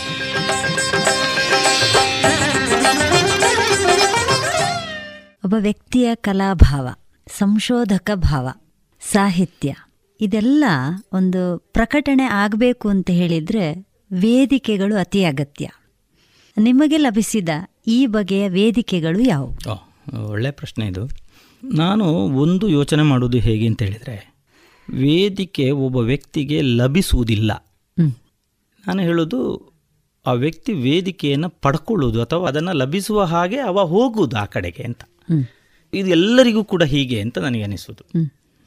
ಸಣ್ಣದಿರುವಾಗ ನಾನು ಹೇಳಿದೆ ನನ್ನದೊಂದು ಆ ಕಾಲದಲ್ಲಿ ಮಂಡ್ಯಕೋಲನ್ನು ಕುಗ್ರಾಮ ಅಂತ ಕರಿತಾ ಇದ್ದದ್ದು. ನಾವೆಲ್ಲ ಇರುವ ಸಮಯದಲ್ಲಿ ಉದಯವಾಣಿಯವರೊಂದು ಸಮೀಕ್ಷೆ ಮಾಡಿ ಅದನ್ನು ಕುಗ್ರಾಮ ಅಂತ ಕರೆದ್ರು. ಅದಕ್ಕೆ ಸುತ್ತ ನೀರು ಮಧ್ಯದಲ್ಲಿ ಮಂಡ್ಯಕೋಲ್ ಗ್ರಾಮ ಇದ್ದದ್ದು. ಅಂದ್ರೆ ಮಳೆಗಾಲದಲ್ಲಿ ಸಂಪರ್ಕ ಇಲ್ಲ ನಮ್ಮ ಊರಿಗೆಲ್ಲ. ನಾವು ತುಂಬ ದೂರ ಎಲ್ಲ ಹೋಗ್ಲಿಕ್ಕೆ ಆಗ್ತಿರ್ಲಿಲ್ಲ. ಒಂದು ಕಡೆಯಿಂದ ಪೈಶ್ವನಿ ಇನ್ನೊಂದು ಕಡೆಯಿಂದ ಒಡ್ಡಿಂಚಾಲು ಹೊಳೆ ಇದೆಲ್ಲ ಇದ್ದು ಅದಕ್ಕೆ ಸೇತುವೆಗಳೆಲ್ಲ ಇಲ್ಲದೆ. ದ್ವೀಪದ ಹಾಗೆ ನಾವು ಇದ್ದವರು ಆಗ ಬಹಳ ದೊಡ್ಡ ಅವಕಾಶಗಳು ನಮಗೆ ಸಿಕ್ಕಿದೆ ಅಂತೇಳಿ ಎಲ್ಲ ಇಲ್ಲ ಈ ಪ್ರಾಥಮಿಕ ಹಂತದಲ್ಲಿ. ನಾನು ಪ್ರಾಥಮಿಕ ಹಂತ ಕಳೆದ ನಂತರ ಪ್ರೌಢ ಹಂತಕ್ಕೆ ಬಂದ ನಂತರ ನಾವೇ ಒಂದಷ್ಟು ವೇದಿಕೆಗಳನ್ನು ಹುಟ್ಟುಹಾಕಿ ಅದರ ಮುಂದೆ ಈಗ ಯುವಕ ಮಂಡಲ ನಾನು ಆ ಕಾಲದಲ್ಲಿ ನಾನು ಹೈಸ್ಕೂಲ್ನಲ್ಲಿ ಇರುವಾಗಲೇ ಯುವಕ ಮಂಡಲದಲ್ಲಿ ಹೋಗ್ತಾ ಇದ್ದದ್ದು ಅದರ ಜೊತೆಗೆ ಸೇರ್ತಾ ಇದ್ದದ್ದು ಇದೆಲ್ಲ ನಾನು ಮಾಡ್ತಾ ಇದ್ದೆ. ಕಾಲೇಜಿಗೆ ಪಿ ಯು ಸಿಗೆ ಬಂದಾಗಲೇ ನಾನು ಒಂದು ಕನ್ನಡ ಸಂಘವನ್ನು ಅಲ್ಲಿ ಸ್ಥಾಪನೆ ಮಾಡಿ ಆ ಕನ್ನಡ ಸಂಘದ ಸಂಚಾಲಕನಾಗಿ ನಾನು ಒಂದಷ್ಟು ಕಾರ್ಯಕ್ರಮಗಳನ್ನು ಸಂಘಟಿಸುವುದು ಪಿ ಯು ಸಿಯಲ್ಲಿ ಪ್ರಬಂಧ ಸ್ಪರ್ಧೆ ಆ ಸ್ಪರ್ಧೆ ಈ ಸ್ಪರ್ಧೆ ಎಲ್ಲ ಮಾಡಿಸುವುದು ಮ್ಯಾಗಝೀನ್ ತರುವುದು ಈ ಕೆಲಸಗಳನ್ನು ನಾನು ಕಾಲೇಜಿನಲ್ಲಿ ಮಾಡ್ತಾ ಇದ್ದೆ. ಡಿಗ್ರಿ ಹಂತಕ್ಕೆ ಬಂದಾಗ ನನಗೆ ಸುದ್ದಿ ಬಿಡುಗಡೆಯವರು ತುಂಬ ಅವಕಾಶಗಳನ್ನು ಕೊಟ್ಟರು. ನಾನು ಆಗಲೇ ಸುದ್ದಿ ಬಿಡುಗಡೆಗೆ ಸೇರಿದ್ದೆ. ನನ್ನ ಕತೆ ತಾಲೂಕು ಮಟ್ಟದಲ್ಲಿ ಪ್ರಥಮ ಬಹುಮಾನವನ್ನು ನಾನು ಫಸ್ಟ್ ಡಿಗ್ರಿಯಲ್ಲಿದ್ದಾಗ ಬಂದದ್ದು ದೀಪಾವಳಿ ಸಂಚಿಕೆಯಲ್ಲಿ. ಕಥಾ ಸ್ಪರ್ಧೆ ಮಾಡಿ ನನ್ನ ಕತೆ ಪ್ರಥಮ ಬಹುಮಾನ ಬಂದಿತ್ತು. ಆನಂತರ ಮೂರು ವರ್ಷ ಕೂಡ ನಾನು ಸುದ್ದಿ ಬಿಡುಗಡೆಯೊಟ್ಟಿಗೆ ನಿರಂತರ ಸಂಪರ್ಕವನ್ನು ಇಟ್ಟುಕೊಂಡಿದ್ದೆ. ನಾನು ಬರಹಗಳನ್ನು ಆರಂಭಿಸಿದ್ದೆ ಅಲ್ಲಿಂದ. ಅಲ್ಲಿ ನನ್ನ ಬರಹಗಳು ಪ್ರಕಟ ಆಗ್ತಾ ಇತ್ತು. ಅದೊಂದು ನನಗೆ ಖುಷಿ ಆಗ್ತಾ ಇತ್ತು. ಅದರ ಜೊತೆಗೆ ನನ್ನ ವರದಿಗಳು ಪ್ರಕಟ ಆಗ್ತಾ ಇತ್ತು. ಈ ಥರ ಸುದ್ದಿ ಬಿಡುಗಡೆಯವರು ನಮಗೆ ತುಂಬ ಅವಕಾಶಗಳನ್ನು ಕೊಟ್ಟರು ಅದಾದ ನಂತರ ನಾನು ಫಸ್ಟ್ ಎಂ ಎಗೆ ಸೇರಿದಾಗ ಕಾಸರಗೋಡ್ನಲ್ಲಿ ಆಗ ಒಂದು ಪತ್ರಿಕೆ ಇತ್ತು ಕನ್ನಡ ಧ್ವನಿ ಅಂತ. ಕನ್ನಡ ಧ್ವನಿಯ ಸಂಪಾದಕನಾಗಿ ನಾನೇ ಕೆಲಸ ಮಾಡಿದ್ದೆ. ಅಲ್ಲಿ ಪ್ರಕಟಣೆಯ ಕೆಲಸಗಳು ಇತ್ಯಾದಿಗಳನ್ನೆಲ್ಲ ಮಾಡ್ತಾ ಇದ್ದೆ. ಆ ನಂತರ ನಾನು ಎಲ್ಲೇ ಒಂದು ಸಾಹಿತ್ಯಿಕವಾದ ವೇದಿಕೆ ಸಿಕ್ಕಿದ್ರು ನನ್ನಿಂದ ಅದು ಬರೀಲಿಕ್ಕೆ ಸಾಧ್ಯ ಇಲ್ಲ ನನಗೆ ಆಗ್ಲಿಕ್ಕಿಲ್ಲ ಅಂತ ಹೇಳಿದ್ದು ತುಂಬ ತುಂಬ ಕಡಿಮೆ ನಾನು ಇಷ್ಟರವರೆಗೆ. ಯಾರೇ ಒಂದು ಲೇಖನ ಬರೆದು ಕೊಡಿ ಅಥವಾ ಒಂದು ಭಾಷಣ ಮಾಡಿ ಬನ್ನಿ ಅಂತ ಹೇಳಿದರೆ ಎಲ್ಲೋ ಎರಡು ಮೂರು ಕಡೆಗಳಲ್ಲಿ ನಾನು ಇಲ್ಲ ಅಂತ ಹೇಳಿರ್ಬೋದು. ಅಥವಾ ಅನಿವಾರ್ಯ ಬೇರೆ ಏನಾದರೂ ಕಾರ್ಯಕ್ರಮಗಳು ಒಪ್ಪಿದ್ರೆ ನಾನು ಇಲ್ಲ ಅಂತ ಹೇಳಿರ್ಬೋದು. ಇಲ್ಲದಿದ್ದರೆ ಎಲ್ಲೇ ಕರೆದ್ರೂ ನಾನು ಮಾತಾಡಲಿಕ್ಕೆ ಅಂದರೆ ಸಾಹಿತ್ಯಿಕವಾದ ವಿಷಯವೋ ಸಾಂಸ್ಕೃತಿಕವಾದ ವಿಷಯವೋ ಇತ್ಯಾದಿಗಳಾದರೆ ನಾನು ತುಂಬ ಆಸಕ್ತನಾಗಿರ್ತೇನೆ. ಉಳಿದದಕ್ಕಾದರೆ ತುಂಬ ಅನಿವಾರ್ಯವಾಗಿ ಕೆಲವು ಸರ್ತಿ ದಾಕ್ಷಿಣ್ಯಕ್ಕೆ ಬಿದ್ದು ಹೀಗೆಲ್ಲ ಹೋದದ್ದು ಉಂಟು. ಹಾಗಾಗಿ ನನಗೆ ಅನ್ನಿಸೋದು ಈ ಥರ. ನನಗೆ ಸಿಕ್ಕಿದ ಅವಕಾಶಗಳನ್ನು ನಾನು ಬಹುತೇಕ ಕಡೆಗಳಲ್ಲಿ ಬಳಸ್ತಾ ಬಂದಿದ್ದೇನೆ. ಹಾಗೆ ಅಂತೇಳಿ ಒಂದು ಅವಕಾಶದ ಹಿಂದೆ ಹರಿಬಿದ್ದು ಹೋಗಬೇಕು ಅಂತ ನನಗೆ ಯಾವತ್ತೂ ಅನಿಸಲಿಲ್ಲ ಅನಿಸೋದು ಇಲ್ಲ ಅಂತ ನನ್ನ ಪ್ರಾಮಾಣಿಕ ಅನಿಸಿಕೆ. ಅದು ಹೈಸ್ಕೂಲ್ ಹಂತದಿಂದಲೇ ಈ ಥರದ ನಾನೇ ಸಂಘಟನೆ ಮಾಡೋದು ನಾನೇ ಅಲ್ಲಿ ಕೆಲಸ ಮಾಡೋದು ಇದೆಲ್ಲ. ನಾನೊಂದು ಮಾತು ತುಂಬ ಕಡೆ ನನ್ನ ಯುವ ಮಿತ್ರರಿಗೆ ಹೇಳುವುದಿದೆ. ಸಂಘಟಕ ಹೇಗೆ ಅಂತ ಹೇಳಿದರೆ ಅವನು ಚೇರ್ ಹುರ್ಲಿಕ್ಕೆ ರೆಡಿ ಇರಬೇಕು. ಅದೇ ಚೇರ್ನಲ್ಲಿ ಕೂತು ಮಾತಾಡಲಿಕ್ಕೂ ರೆಡಿ ಇರಬೇಕು. ಅವ ಸಂಘಟಕ ಅಂತ ಹೇಳುದು ನಾನು. ಬರೇ ಚಾರು ಹೊರುವವರು ಮಾತ್ರ ಅಲ್ಲ ಅಥವಾ ಕೂತು ಮಾತಾಡಲಿಕ್ಕೇ ಇರುವವರು ಮಾತ್ರ ಅಲ್ಲ ನಾವು ಆಗಬಾರದು ಹಾಗೆ ಅಂತ. ಬಹುತೇಕ ನಾನು ಮಾಡಿದ ಸಂಘಟನೆಗಳೆಲ್ಲ ಹೀಗೆ. ಸಾಹಿತ್ಯ ಸಮ್ಮೇಳನ ಆಗಿರ್ಬೋದು ಅಥವಾ ಬೇರೆ ಬೇರೆ ಕಡೆಗಳಲ್ಲಿ ಕಡಮೆಗಳಲ್ಲಿದ್ದಾಗ ಮಾಡಿದ ಕೆಲಸಗಳಾಗಿರ್ಬೋದು ಇದೆಲ್ಲವೂ ಕೂಡ ಅಲ್ಲಿ ನಾನು ಒಂದು ವೇದಿಕೆಯನ್ನು ಸೃಷ್ಟಿ ಮಾಡಿ ಅಲ್ಲಿ ನನಗೋಸ್ಕರ ಅಂತೇಳಿ ಅಲ್ಲ ಹೇಗೆ ನನ್ನ ಕೆಲಸದ ಸಾಮರ್ಥ್ಯವನ್ನು ತೋರಿಸಬಹುದು ಅದನ್ನು ನಾನು ಬಹಳ ಹಿಂದಿನಿಂದಲೂ ಅದನ್ನು ಮಾಡ್ತಾ ಬಂದಿದ್ದೇನೆ. ಇಲ್ಲಿಯವರೆಗೆ ಅದನ್ನು ಹಾಗೆ ಮುಂದುವರಿಸಿಕೊಂಡು ಹೋಗಲಿಕ್ಕೂ ಅವಕಾಶ ಆಗಿದೆ. ಅಂದರೆ ನನ್ನ ಒಂದು ಕಳಕಳಿ ಏನು ಅಂತ ಹೇಳಿದರೆ ಎಲ್ಲೋ ಸಿಗ್ತದೆ ಯಾರೋ ನಮಗೆ ಒದಗಿಸ್ತಾರೆ. ಅಲ್ಲಿಯವರೆಗೆ ನಾವು ಕೂತ್ಕೊಳ್ಬೇಕು ಅಂತ ಹೇಳಿದರೆ ಅವು ಬಾಕಿ ಅಂತ ನಾನು ಹೇಳೋದು. ಖಂಡಿತ. ನೀವು ಅಪೇಕ್ಷಿಸಿದಂತಹ ವೇದಿಕೆ ನಿಮಗೆ ಸಿಗದೇ ಇದ್ದ ಸಂದರ್ಭವೂ ಇದೆಯಾ? ತುಂಬ ಇದೆ. ನನಗೆ ಗೊತ್ತಿದೆ ನಾನು ಒಂದು ಕೆಲವು ವಿಭಾಗಗಳಲ್ಲೆಲ್ಲ ತುಂಬ ಕೆಲಸ ಮಾಡಿದ್ದೇನೆ. ನಾನು ಮಾಡಿದ್ದೇನೆ ಅಂತ ಹೇಳೋದಕ್ಕಿಂತ ನನ್ನ ಸ್ನೇಹಿತರು ಕೂಡ ಅದನ್ನು ಹೇಳ್ತಾರೆ ಹೌದು ನೀನು ಮಾಡಿದ್ದಿ. ಆದರೆ ಅದರಲ್ಲಿ ಅದರಲ್ಲೆಲ್ಲದರಲ್ಲೇ ನನಗೆ ಅವಕಾಶ ಸಿಕ್ಕಿದೆ ಅಂತ ಹೇಳಲಾರೆ ನಾನು. ಅದಕ್ಕೆ ಬೇರೆ ಬೇರೆ ಕಾರಣಗಳಿರ್ತದೆ. ನಾನು ಅದನ್ನು ಅಂದರೆ ಈಗ ನನ್ನ ಸಂಘಟನೆಯ ದೃಷ್ಟಿಕೋನವೇ ಇನ್ನೊಬ್ಬ ಸಂಘಟಕನ ದೃಷ್ಟಿಕೋನ ಆಗಿರಬೇಕು ಅಂತೇನೂ ಇಲ್ಲ. ಅವನದ್ದು ಅವನದು ಅದು ಬೇರೆ ಆಗಿರ್ತದೆ. ಅವನು ಆ ರೀತಿಯಲ್ಲೇ ಯೋಚನೆ ಮಾಡ್ತಾನೆ. ಹಾಗಾಗಿ ಅಂತಹ ಆಲೋಚನೆ ಮಾಡುವ ಕಡೆಗಳಲ್ಲಿ ನನಗೆ ಅವಕಾಶಗಳು ಸಿಕ್ಕದೇ ಇದ್ದದ್ದು. ಅಲ್ಲ ಇನ್ನೂ ಇದೆ. ನನಗೆ ಅಂಥ ದೊಡ್ಡ ಎಂಬತ್ತು ವರ್ಷ ಪ್ರಾಯ ಆಗಲಿಲ್ಲ ನನಗೆ. ಹಾಗಾಗಿ ಆ ಅವಕಾಶಗಳು ಇನ್ನೂ ಇಲ್ಲ ಅಂತ ನಾನು ಹೇಳುವುದಿಲ್ಲ ನನ್ನ ಮಟ್ಟಿನಲ್ಲೇ ನನಗೆ ಸಿಗದೇ ಇದ್ದದ್ದು ಯಾವುದೋ ಕಾರಣಕ್ಕೆ. ಈಗ ಔದ್ಯೋಗಿಕವಾಗಿ ನನಗೆ ಸಿಗಬೇಕಾದದ್ದು ನನಗೆ ಸಿಕ್ಕಲಿಲ್ಲ ಅಂತ ಹೇಳೋದು ನನಗೆ ಗೊತ್ತಿದೆ. ನಾನು ಅದಕ್ಕಾಗಿ ಮಾಡಿದ ಕೆಲಸಗಳು ತುಂಬ ಜಾಸ್ತಿ ಇದೆ. ನನಗೆ ಅದು ಗೊತ್ತಿದೆ ಅದು ನನಗೆ ಸಿಕ್ಕಲಿಲ್ಲ ಹಾಗೆ ಅಂತೇಳಿ ಔದ್ಯೋಗಿಕವೇ ಅಂತಿಮ ಅಲ್ಲ ಅಂತ ಹೇಳೋದು ನನಗೆ ಗೊತ್ತಿದೆ. ಅದರ ಅದನ್ನು ಆಚೆ ದಾಟಿ ಬೇರೆ ರೀತಿಯಲ್ಲಿ ಮಾಡಲಿಕ್ಕೆ ಸಾಧ್ಯತೆ ಇದೆ. ಮತ್ತು ಹಾಗೆ ಮಾಡಿದ ತುಂಬ ಉದಾಹರಣೆಗಳು ನಮ್ಮ ಮುಂದೆ ಇದೆ. ನೀವು ಅಲ್ಲೇ ಉಳಿಲಿಲ್ಲ. ಅದು ಅದು ನಾನು ಅದಕ್ಕೆ ಉಳಿಲಿಕ್ಕೆ ಹೋಗಲಿಲ್ಲ ನಾನು. ಎಲ್ಲವೂ ಒಂದೇ ಇದರಲ್ಲಿ ಆಗ್ತದೆ ಅಂತ ನನಗೆ ಅನ್ನಿಸುವುದಿಲ್ಲ. ನೀವು ಶಿಕ್ಷಕ ವೃತ್ತಿಗೆ ಸೇರುವ ಮೊದಲು ಕನ್ನಡದಲ್ಲಿ ಸ್ನಾತಕೋತ್ತರ ಪದವಿಯನ್ನು ಪೂರೈಸಿ ಅನಂತರ ಇತಿಹಾಸದಲ್ಲಿ ಪಿ ಎಚ್ ಡಿ ವರ್ಕ್ ಕೂಡ ಮಾಡಿದ್ದೀರಿ. ಅದರಲ್ಲಿ ಭತ್ತದ ಬೇಸಾಯ ಒಂದು ಜಾನಪದ ಅಧ್ಯಯನ ಎಂಬ ವಿಷಯವನ್ನು ಆಯ್ಕೆ ಮಾಡಿದ್ದೀರಿ ನಿಮ್ಮ ಪಿ ಎಚ್ ಡಿ ವರ್ಕಿಗೆ. ಈ ವಿಷಯ ಆಯ್ಕೆಯ ಹಿಂದಿದ್ದ ಮತ್ತು ಅದರಿಂದ ಪಡೆದಂತಹ ವಿಷಯ ಜ್ಞಾನ ಪ್ರಸ್ತುತ ಕಾರ್ಯಚಟುವಟಿಕೆಗಳಿಗೆ ಹೇಗೆ ಪೂರಕವಾಗಿದೆ? ಕನ್ನಡ ಎಮ್ಮೆ ಆದ ನಂತರ ಪಿ ಎಚ್ ಡಿಗೆ ಜಾನಪದವನ್ನು ಆಯ್ಕೆ ಮಾಡಿಕೊಂಡೆ. ನಾವು ಹುಟ್ಟಿ ಬೆಳೆದ ಪರಿಸರವೇ ಜಾನಪದ ಮೂಲದ್ದು ಅದೇ ಒಂದು ಒಂದು ಅಧ್ಯಯನಕ್ಕೆ ಪ್ರೇರಣೆ ಕೊಡುವಂಥದ್ದು ನಾವು ಬದುಕಿದ ಸುತ್ತಮುತ್ತಲಿನ ಜೀವನ ಕ್ರಮ ಹಾಗಾಗಿ ನಾನು ಜಾನಪದವನ್ನು ಆಯ್ಕೆ ಮಾಡಿಕೊಂಡದ್ದು. ನನಗೆ ಪಾಲ್ತಾಡಿ ರಾಮಕೃಷ್ಣಾಚಾರ್ಯರಂತಹ ವಿದ್ವಾಂಸರು ಡಾಕ್ಟರ್ ಕಮಲಾಕ್ಷರಂಥವರು. ಇವರೆಲ್ಲ ಜಾನಪದದಲ್ಲಿ ಕೆಲಸ ಮಾಡಿದವರು. ಅವರ ವಿದ್ಯಾರ್ಥಿಯಾಗಿ ಅಥವಾ ಅವರ ಒಡನಾಟದಲ್ಲಿ ಇದ್ದವ ನಾನು. ಒಂದು ಪದವಿಗೋಸ್ಕರ ಅಥವಾ ಒಂದು ಅಂಕಕ್ಕೋಸ್ಕರ ಓದುವ ವಿಧಾನಕ್ಕೂ ಒಂದು ತಿಳುವಳಿಕೆಗಾಗಿ ಅಥವಾ ಒಂದು ಅರಿವಿಗಾಗಿ ನಾವು ಓದುವ ಅಥವಾ ತಿಳ್ಕೊಳ್ಳುವ ವಿಧಾನಕ್ಕೂ ತುಂಬ ವ್ಯತ್ಯಾಸ ಇದೆ ಅಂತ. ಹಾಗಾಗಿ ನನಗೆ ಈಗ ಮತ್ತೆ ಕನ್ನಡ ಸಾಹಿತ್ಯ ಚರಿತ್ರೆಯನ್ನು ಓದಬೇಕು. ಇಡೀ ಭಾರತೀಯ ಚರಿತ್ರೆಯನ್ನು ಜಾಗತಿಕ ಚರಿತ್ರೆಯನ್ನು ನಮ್ಮ ಸ್ಥಳೀಯ ಚರಿತ್ರೆಯನ್ನು ಇನ್ನೊಮ್ಮೆ ಓದಬೇಕು ಅಂತ ಅನಿಸ್ತಾ ಇರೋದು. ಮತ್ತು ಜಾನಪದದಲ್ಲಿ ಮತ್ತೆ ಮತ್ತೆ ನಾನು ಇನ್ನೂ ಹೊಸತು ಕೆಲವೆಲ್ಲ ಇದ್ದರೆ ಅದನ್ನು ನೋಡಬೇಕು ಅಂತ ನನಗೆ ಅನಿಸ್ತಾ ಇರೋದು. ಈಗ ಪುನಃ ಆ ಕಾಲಘಟ್ಟದಲ್ಲಿ ನಾನು ಓದಿದ ರೀತಿಗೂ ಅದನ್ನು ಅರ್ಥೈಸಿಕೊಂಡ ರೀತಿಗೂ ಇವತ್ತು ನಾನು ಓದುವ ನೋಡುವ ರೀತಿಗೂ ತುಂಬ ವ್ಯತ್ಯಾಸ ಇದೆ. ನನಗೆ ಅವತ್ತು ಇದೆಲ್ಲವೂ ಕೂಡ ಒಂದು ಪದವಿಗೋಸ್ಕರ ಮಾತ್ರ ಅಂತ ಹೇಳುವ ಹಾಗೆ ನಾನು ಅದನ್ನು ನೋಡಿದ್ದು ಅಂತ ನನ್ನ ಅನಿಸಿಕೆ.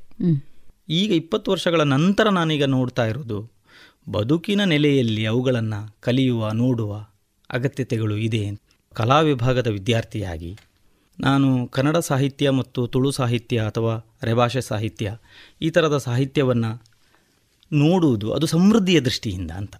ನಾನು ಇತಿಹಾಸವನ್ನು ಇವತ್ತು ನೋಡುವುದು ಇತಿಹಾಸದ ಮೂಲಕ ಭವಿಷ್ಯವನ್ನು ಹೇಗೆ ಕಟ್ಟುವುದು ಅಂತ ಹೇಳುವ ರೀತಿಯಿಂದ ಅಂತ. ಅದಕ್ಕಾಗಿ ನನಗೆ ಮರು ಓದಬೇಕು ಅಂತ ಅನಿಸಿದೀಗ. ಜಾನಪದ ಆದರೂ ಕೂಡ ಅಷ್ಟೇ. ನಮ್ಮ ಇಡೀ ತುಳುನಾಡಿನ ವ್ಯವಸ್ಥೆಗಳು ಭತ್ತದ ಬೇಸಾಯದ ಹಿನ್ನೆಲೆಯಲ್ಲಿ ಇದ್ದದ್ದು. ಅಂದರೆ ಒಂದು ವೃತ್ತಿಯ ನೆಲೆಯಲ್ಲಿ ಬದುಕನ್ನು ಕಟ್ಟಿಕೊಂಡವರು ತುಳುವರು. ಅಂದರೆ ಆ ವೃತ್ತಿ ಬರೀ ಅದು ಆರ್ಥಿಕವಾದ ನೆಲೆಗಟ್ಟಿನ ವೃತ್ತಿ ಅಲ್ಲ ಅದು ಅಂತ. ಅದು ಸಾಂಸ್ಕೃತಿಕವಾದ ನೆಲೆಗಟ್ಟಿನ ವೃತ್ತಿಯೂ ಹೌದು. ಅವರ ಬೌದ್ಧಿಕವಾದ ನೆಲೆಗಟ್ಟಿನ ವೃತ್ತಿಯೂ ಹೌದು. ಅವರ ಒಟ್ಟು ಬದುಕಿನ ಉನ್ನತಿಯ ನೆಲೆಗಟ್ಟಿನ ವೃತ್ತಿಯೂ ಹೌದದು. ಅದಕ್ಕೆ ಪೂರಕವಾಗಿಯೇ ಅವರು ಆ ಬೇಸಾಯದ ಪದ್ಧತಿಯನ್ನು ಅಥವಾ ಬೇಸಾಯದ ಕ್ರಮವನ್ನು ಇಟ್ಟುಕೊಂಡಿದ್ದರು ನನಗೆ ಅಧ್ಯಯನ ಮಾಡಿದಾಗ ಗೊತ್ತಾದ ಒಂದು ಸತ್ಯ ಅದು. ಅದರಲ್ಲೇ ಒಂದು ಹಬ್ಬ ಇತ್ತು ಅದರಲ್ಲೇ ಒಂದು ಆಚರಣೆ ಇತ್ತು ಅದರಲ್ಲೇ ಒಂದು ಆರಾಧನೆ ಇತ್ತು ಅದರಲ್ಲೇ ಊಟ ಮಾಡುವ ಅಥವಾ ಆರೋಗ್ಯವನ್ನು ವೃದ್ಧಿಸುವ ಎಲ್ಲ ಕ್ರಮಗಳು ಅದರ ಒಳಗೇ ಇತ್ತು. ಅದನ್ನೇ ಮಾಡ್ತಾ ಅದರಲ್ಲೇ ಸಮೃದ್ಧಿಯನ್ನು ಕಾಣ್ತಾ ಇದ್ದಂತಹ ಒಂದು ವ್ಯವಸ್ಥೆ ಬೇಸಾಯ. ಇವತ್ತು ನಮ್ಮ ಜೊತೆಗೆ ಆ ರೀತಿಯ ಚೌಕಟ್ಟು ಇಲ್ಲ. ನಾವು ಇವತ್ತು ಅಡಿಕೆ ಬೆಳೀತಾ ಇದ್ದೇವೆ ರಬ್ಬರ್ ಬೆಳೀತಾ ಇದ್ದೇವೆ ಇನ್ನೇನೇನೋ ಬೆಳೀತಾ ಇದ್ದೇವೆ. ಇನ್ನೇನೇನೋ ಬೆಳೆಯುವಾಗ ಬೇಸಾಯದ ಹಿನ್ನೆಲೆಯ ಸಾಂಸ್ಕೃತಿಕವಾದ ಚೌಕಟ್ಟು ಏನಿದೆಯೋ ಅದನ್ನೇ ನಮಗೆ ಇವತ್ತು ತರಲಿಕ್ಕೆ ಸಾಧ್ಯ ಆಗ್ತಾ ಇಲ್ಲ. ಅದಕ್ಕಾಗಿ ನಾವು ಏನು ಮಾಡ್ತೇವೆ ಅಂತ ಹೇಳಿದರೆ ಆಮದು ಸಂಸ್ಕೃತಿಯನ್ನು ಇಟ್ಟುಕೊಳ್ತೇವೆ ಅಂತ. ಇಡೀ ಬೇಸಾಯದ ಪರಂಪರೆ ಆಮದು ಸಂಸ್ಕೃತಿಯದ್ದಲ್ಲ ಅದು. ಅದು ಪೂರ್ತಿ ತನ್ನಲ್ಲೇ ತಾನು ಇದ್ದು ಇರುವ ಸ್ಥಿತಿ ಅದು. ಹಾಗಾಗಿ ನಮಗೆ ಏನಾಗ್ತಾ ಇದೆ ಅಂತ ಹೇಳಿದ್ರೆ ನಾವು ಕಾಯಿಲೆಯನ್ನು ಆಮದು ಮಾಡಿಕೊಳ್ತಾ ಇದ್ದೇವೆ. ಬದುಕಿನ ಪ್ರತಿ ಭಾಗವನ್ನು ನಾವು ಆಮದು ಮಾಡಿಕೊಳ್ತಾ ಇದ್ದೇವೆ. ಮತ್ತು ನಮಗೆ ಇವತ್ತು ಇಲ್ಲಿಗೆ ಸಂಬಂಧ ಪಡದೇ ಇರುವುದನ್ನು ನಾವು ಸಂಬಂಧ ಪಡುವ ಹಾಗೆ ಮಾಡ್ತಾ ಇದ್ದೇವೆ. ಇದೆಲ್ಲವೂ ಕೂಡ ನನಗೆ ಈ ಅಧ್ಯಯನದ ನೆಲೆಯಲ್ಲಿ ಇವತ್ತು ಕಂಡುಕೊಳ್ಳಿಕ್ಕೆ ಸಾಧ್ಯ ಆಗಿದೆ. ನಾನು ಅದಕ್ಕೆ ತುಂಬ ಕಡೆ ಮಾತನಾಡುವಾಗ ಹೇಳಿದ್ದೆ. ಈ ಕರಾವಳಿ ಭಾಗಕ್ಕೆ ಒಂದು ಕಾಲದಲ್ಲಿ ನಮಗೆ ಬೇಕಾದ ಭತ್ತವನ್ನು ತರಕಾರಿಯನ್ನು ಬಳಕೆಗೆ ಬೇಕಾದ ಎಲ್ಲವನ್ನು ನಾವೇ ಉತ್ಪಾದನೆ ಮಾಡ್ತಾ ಇದ್ದೆವು.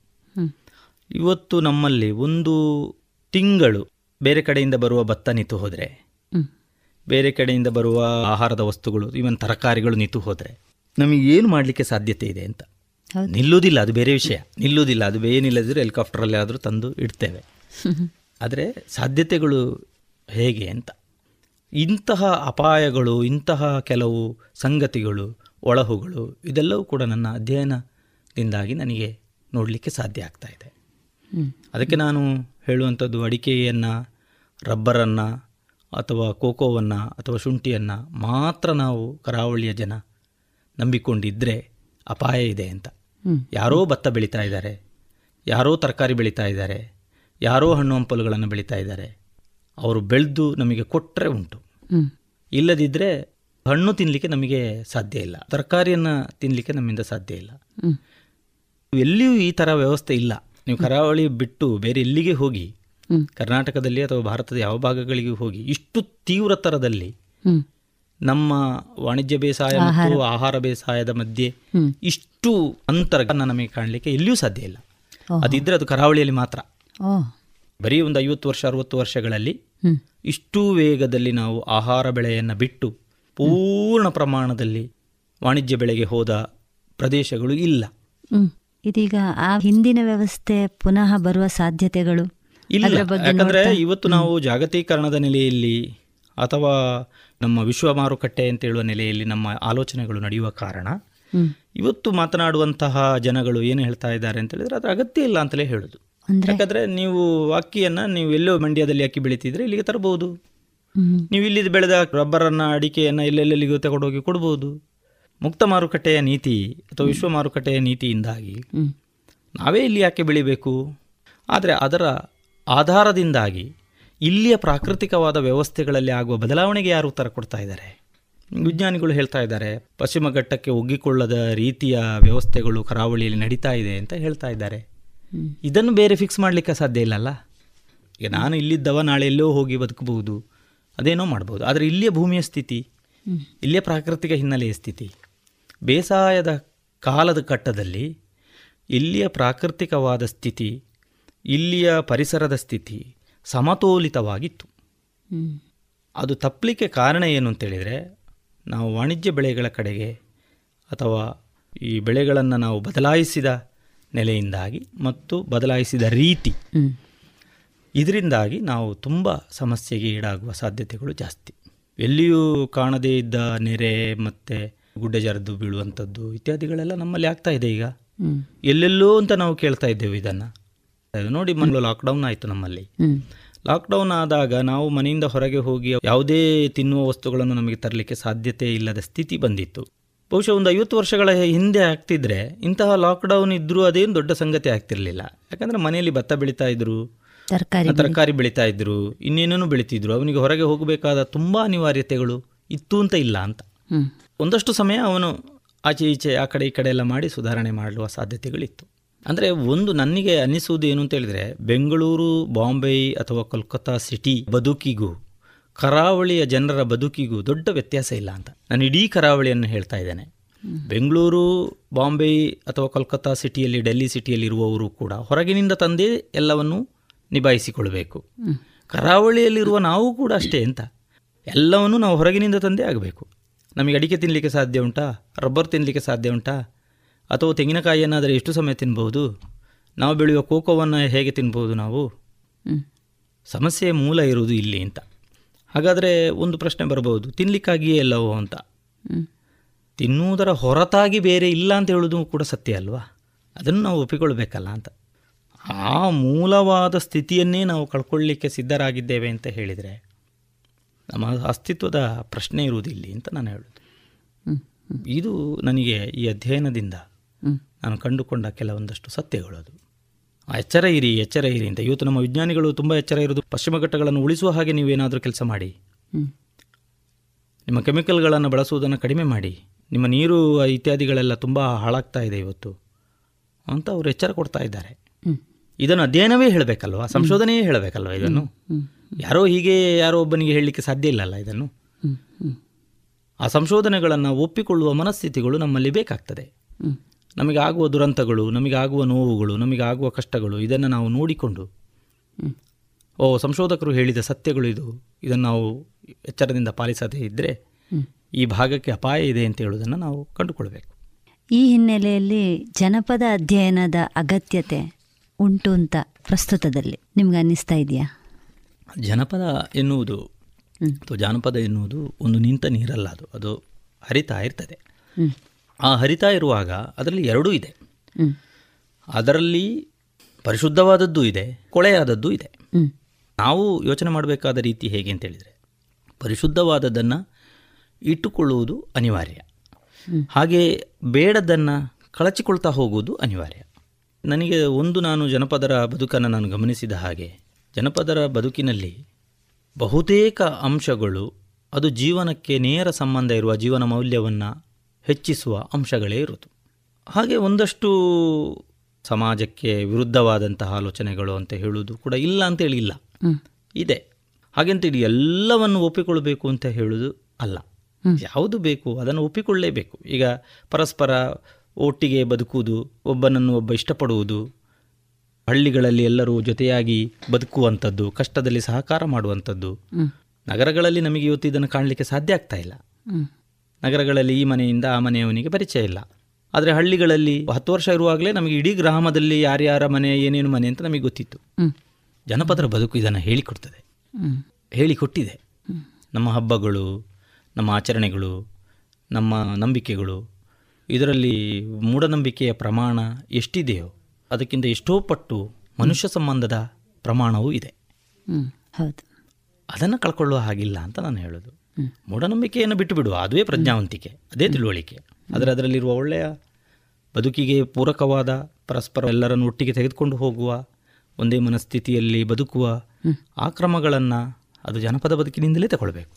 ಇತ್ತೀಚಿನ ದಿನಗಳಲ್ಲಿ ಈಗ ನೀವು ಹೇಳಿದ ಹಾಗೆ ಅದರ ಬಗ್ಗೆ ಅಧ್ಯಯನ ಮಾಡ್ತಾ ಇರುವವರು ಅಥವಾ ಸಂಶೋಧನೆ ಮಾಡ್ತಾ ಇರುವವರು, ಮಾತಾಡ್ತಾ ಇರುವವರು, ಬರೀತಾ ಇರುವವರು. ಈ ಜಾನಪದದ ಒಂದು ವಿಭಾಗವನ್ನು ಪ್ರತ್ಯೇಕಿಸಿ ನೋಡ್ತಾ ಇರುವಂತಹ ಒಂದು ಅಪಾಯವನ್ನು ಕಾಣ್ತಾ ಇದ್ದೇವೆ. ಅಂದರೆ ಅದನ್ನು ಪ್ರತ್ಯೇಕವಾಗಿ ಇಟ್ಕೊಂಡು ಅದರ ಒಂದು ಉನ್ನತಿಯ ಬಗ್ಗೆ ಮಾತಾಡ್ತಾ ಇರೋದು. ಇದು ಎಷ್ಟು ಸರಿ? ನಾನು ತುಂಬ ಸಮಯದಿಂದ ಯೋಚನೆ ಮಾಡ್ತಾ ಇರೋ ಒಂದು ಸತ್ಯ ಏನು ಅಂತ ಹೇಳಿದರೆ ಒಬ್ಬ ವ್ಯಕ್ತಿ ಹೇಗೆ ಅಂತ ಹೇಳಿದರೆ ಆತನ ಬದುಕು ಮತ್ತು ಆತನ ಬರಹವೋ ಆತನ ಕೆಲಸವೋ ಇದೆಲ್ಲದಕ್ಕೂ ಒಂದಕ್ಕೊಂದು ಸಂಬಂಧ ಇರಬೇಕು ಅಂತ. ಈಗ ನಾನೊಬ್ಬ ಪಾಠ ಮಾಡುವವನಾಗಿದ್ದರೆ ನಾನು ಪಾಠ ಮಾಡುವುದು ಒಂದು ನಾನು ಈ ಕಡೆ ಬಂದು ಮಾಡುವುದು ಇನ್ನೊಂದು ಆಗಬಾರ್ದು ಅಂತ. ಅಥವಾ ನಾನು ಎಲ್ಲೋ ಒಂದು ಕಡೆ ಕೆಲಸ ಮಾಡುವ ಒಂದು ಕಡೆ ಇರುವವ ಅಂತೇಳಿ ಆದರೆ ನಾನು ಅಲ್ಲಿ ಮಾಡುವ ರೀತಿಯು ಇಲ್ಲಿ ಮಾಡುವ ರೀತಿಗೂ ವ್ಯತ್ಯಾಸ ಇದ್ದು ಬಿಟ್ಟರೆ ಅದು ತಾಳೆ ಆಗದಿದ್ದರೆ ಅದಕ್ಕೆ ಅರ್ಥ ಇಲ್ಲ ಅಂತ ನಾವು ಹೇಳೋದು. ಜಾನಪದ ಎನ್ನುವುದು ಅದು ಪ್ರಯೋಗಶಾಲೆಯಲ್ಲಿ ಕಂಡುಕೊಳ್ಳುವ ಸತ್ಯಗಳಲ್ಲ ಅದು. ಮ್ಯೂಸಿಯಮ್ಮಲ್ಲಿ ಕಾಣುವಂತಹ ವಸ್ತು ಪ್ರದರ್ಶನದಲ್ಲಿ ಕಾಣುವಂತಹ ವಿಷಯಗಳಲ್ಲ ಅದು. ಅದು ಒಂದು ಸಾಮುದಾಯಿಕ ಬದುಕಿನಲ್ಲಿ ಕಾಣತಕ್ಕಂಥ ಸತ್ಯ ಸಂಗತಿಗಳು.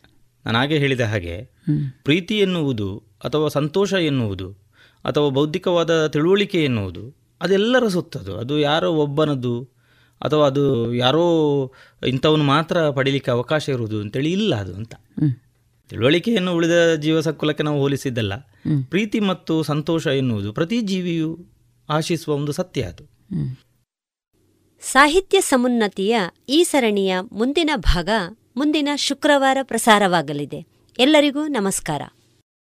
ಈ ಸರಣಿ ಕಾರ್ಯಕ್ರಮದ ಸಂಯೋಜನೆ ಆಶಾ ಬೆಳ್ಳಾರೆ.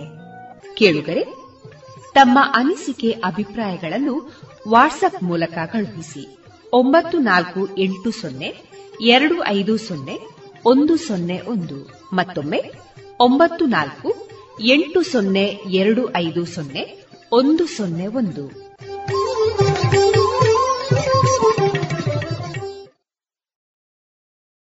ಇದುವರೆಗೆ ಸಾಹಿತ್ಯ ಸಮುನ್ನತಿ ಎರಡನೆಯ ಸರಣಿ ಕಾರ್ಯಕ್ರಮದಲ್ಲಿ ಡಾಕ್ಟರ್ ಸುಂದರ್ ಕೇನಾಜಿ ಅವರೊಂದಿಗಿನ ಮನದಾಳದ ಮಾತುಕತೆಯನ್ನ ಕೇಳಿದಿರಿ.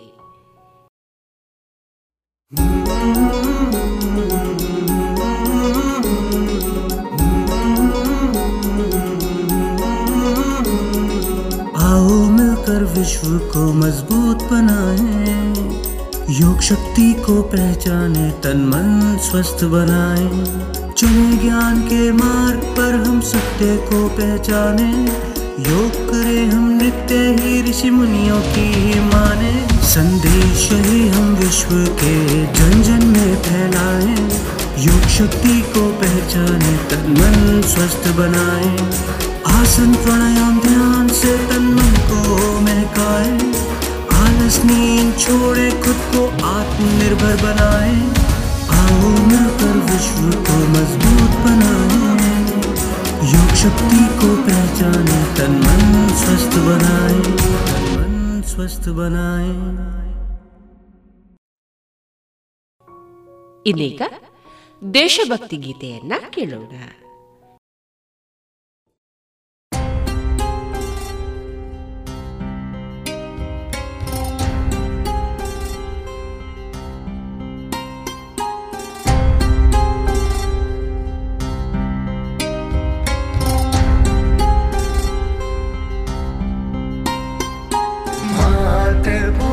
जगना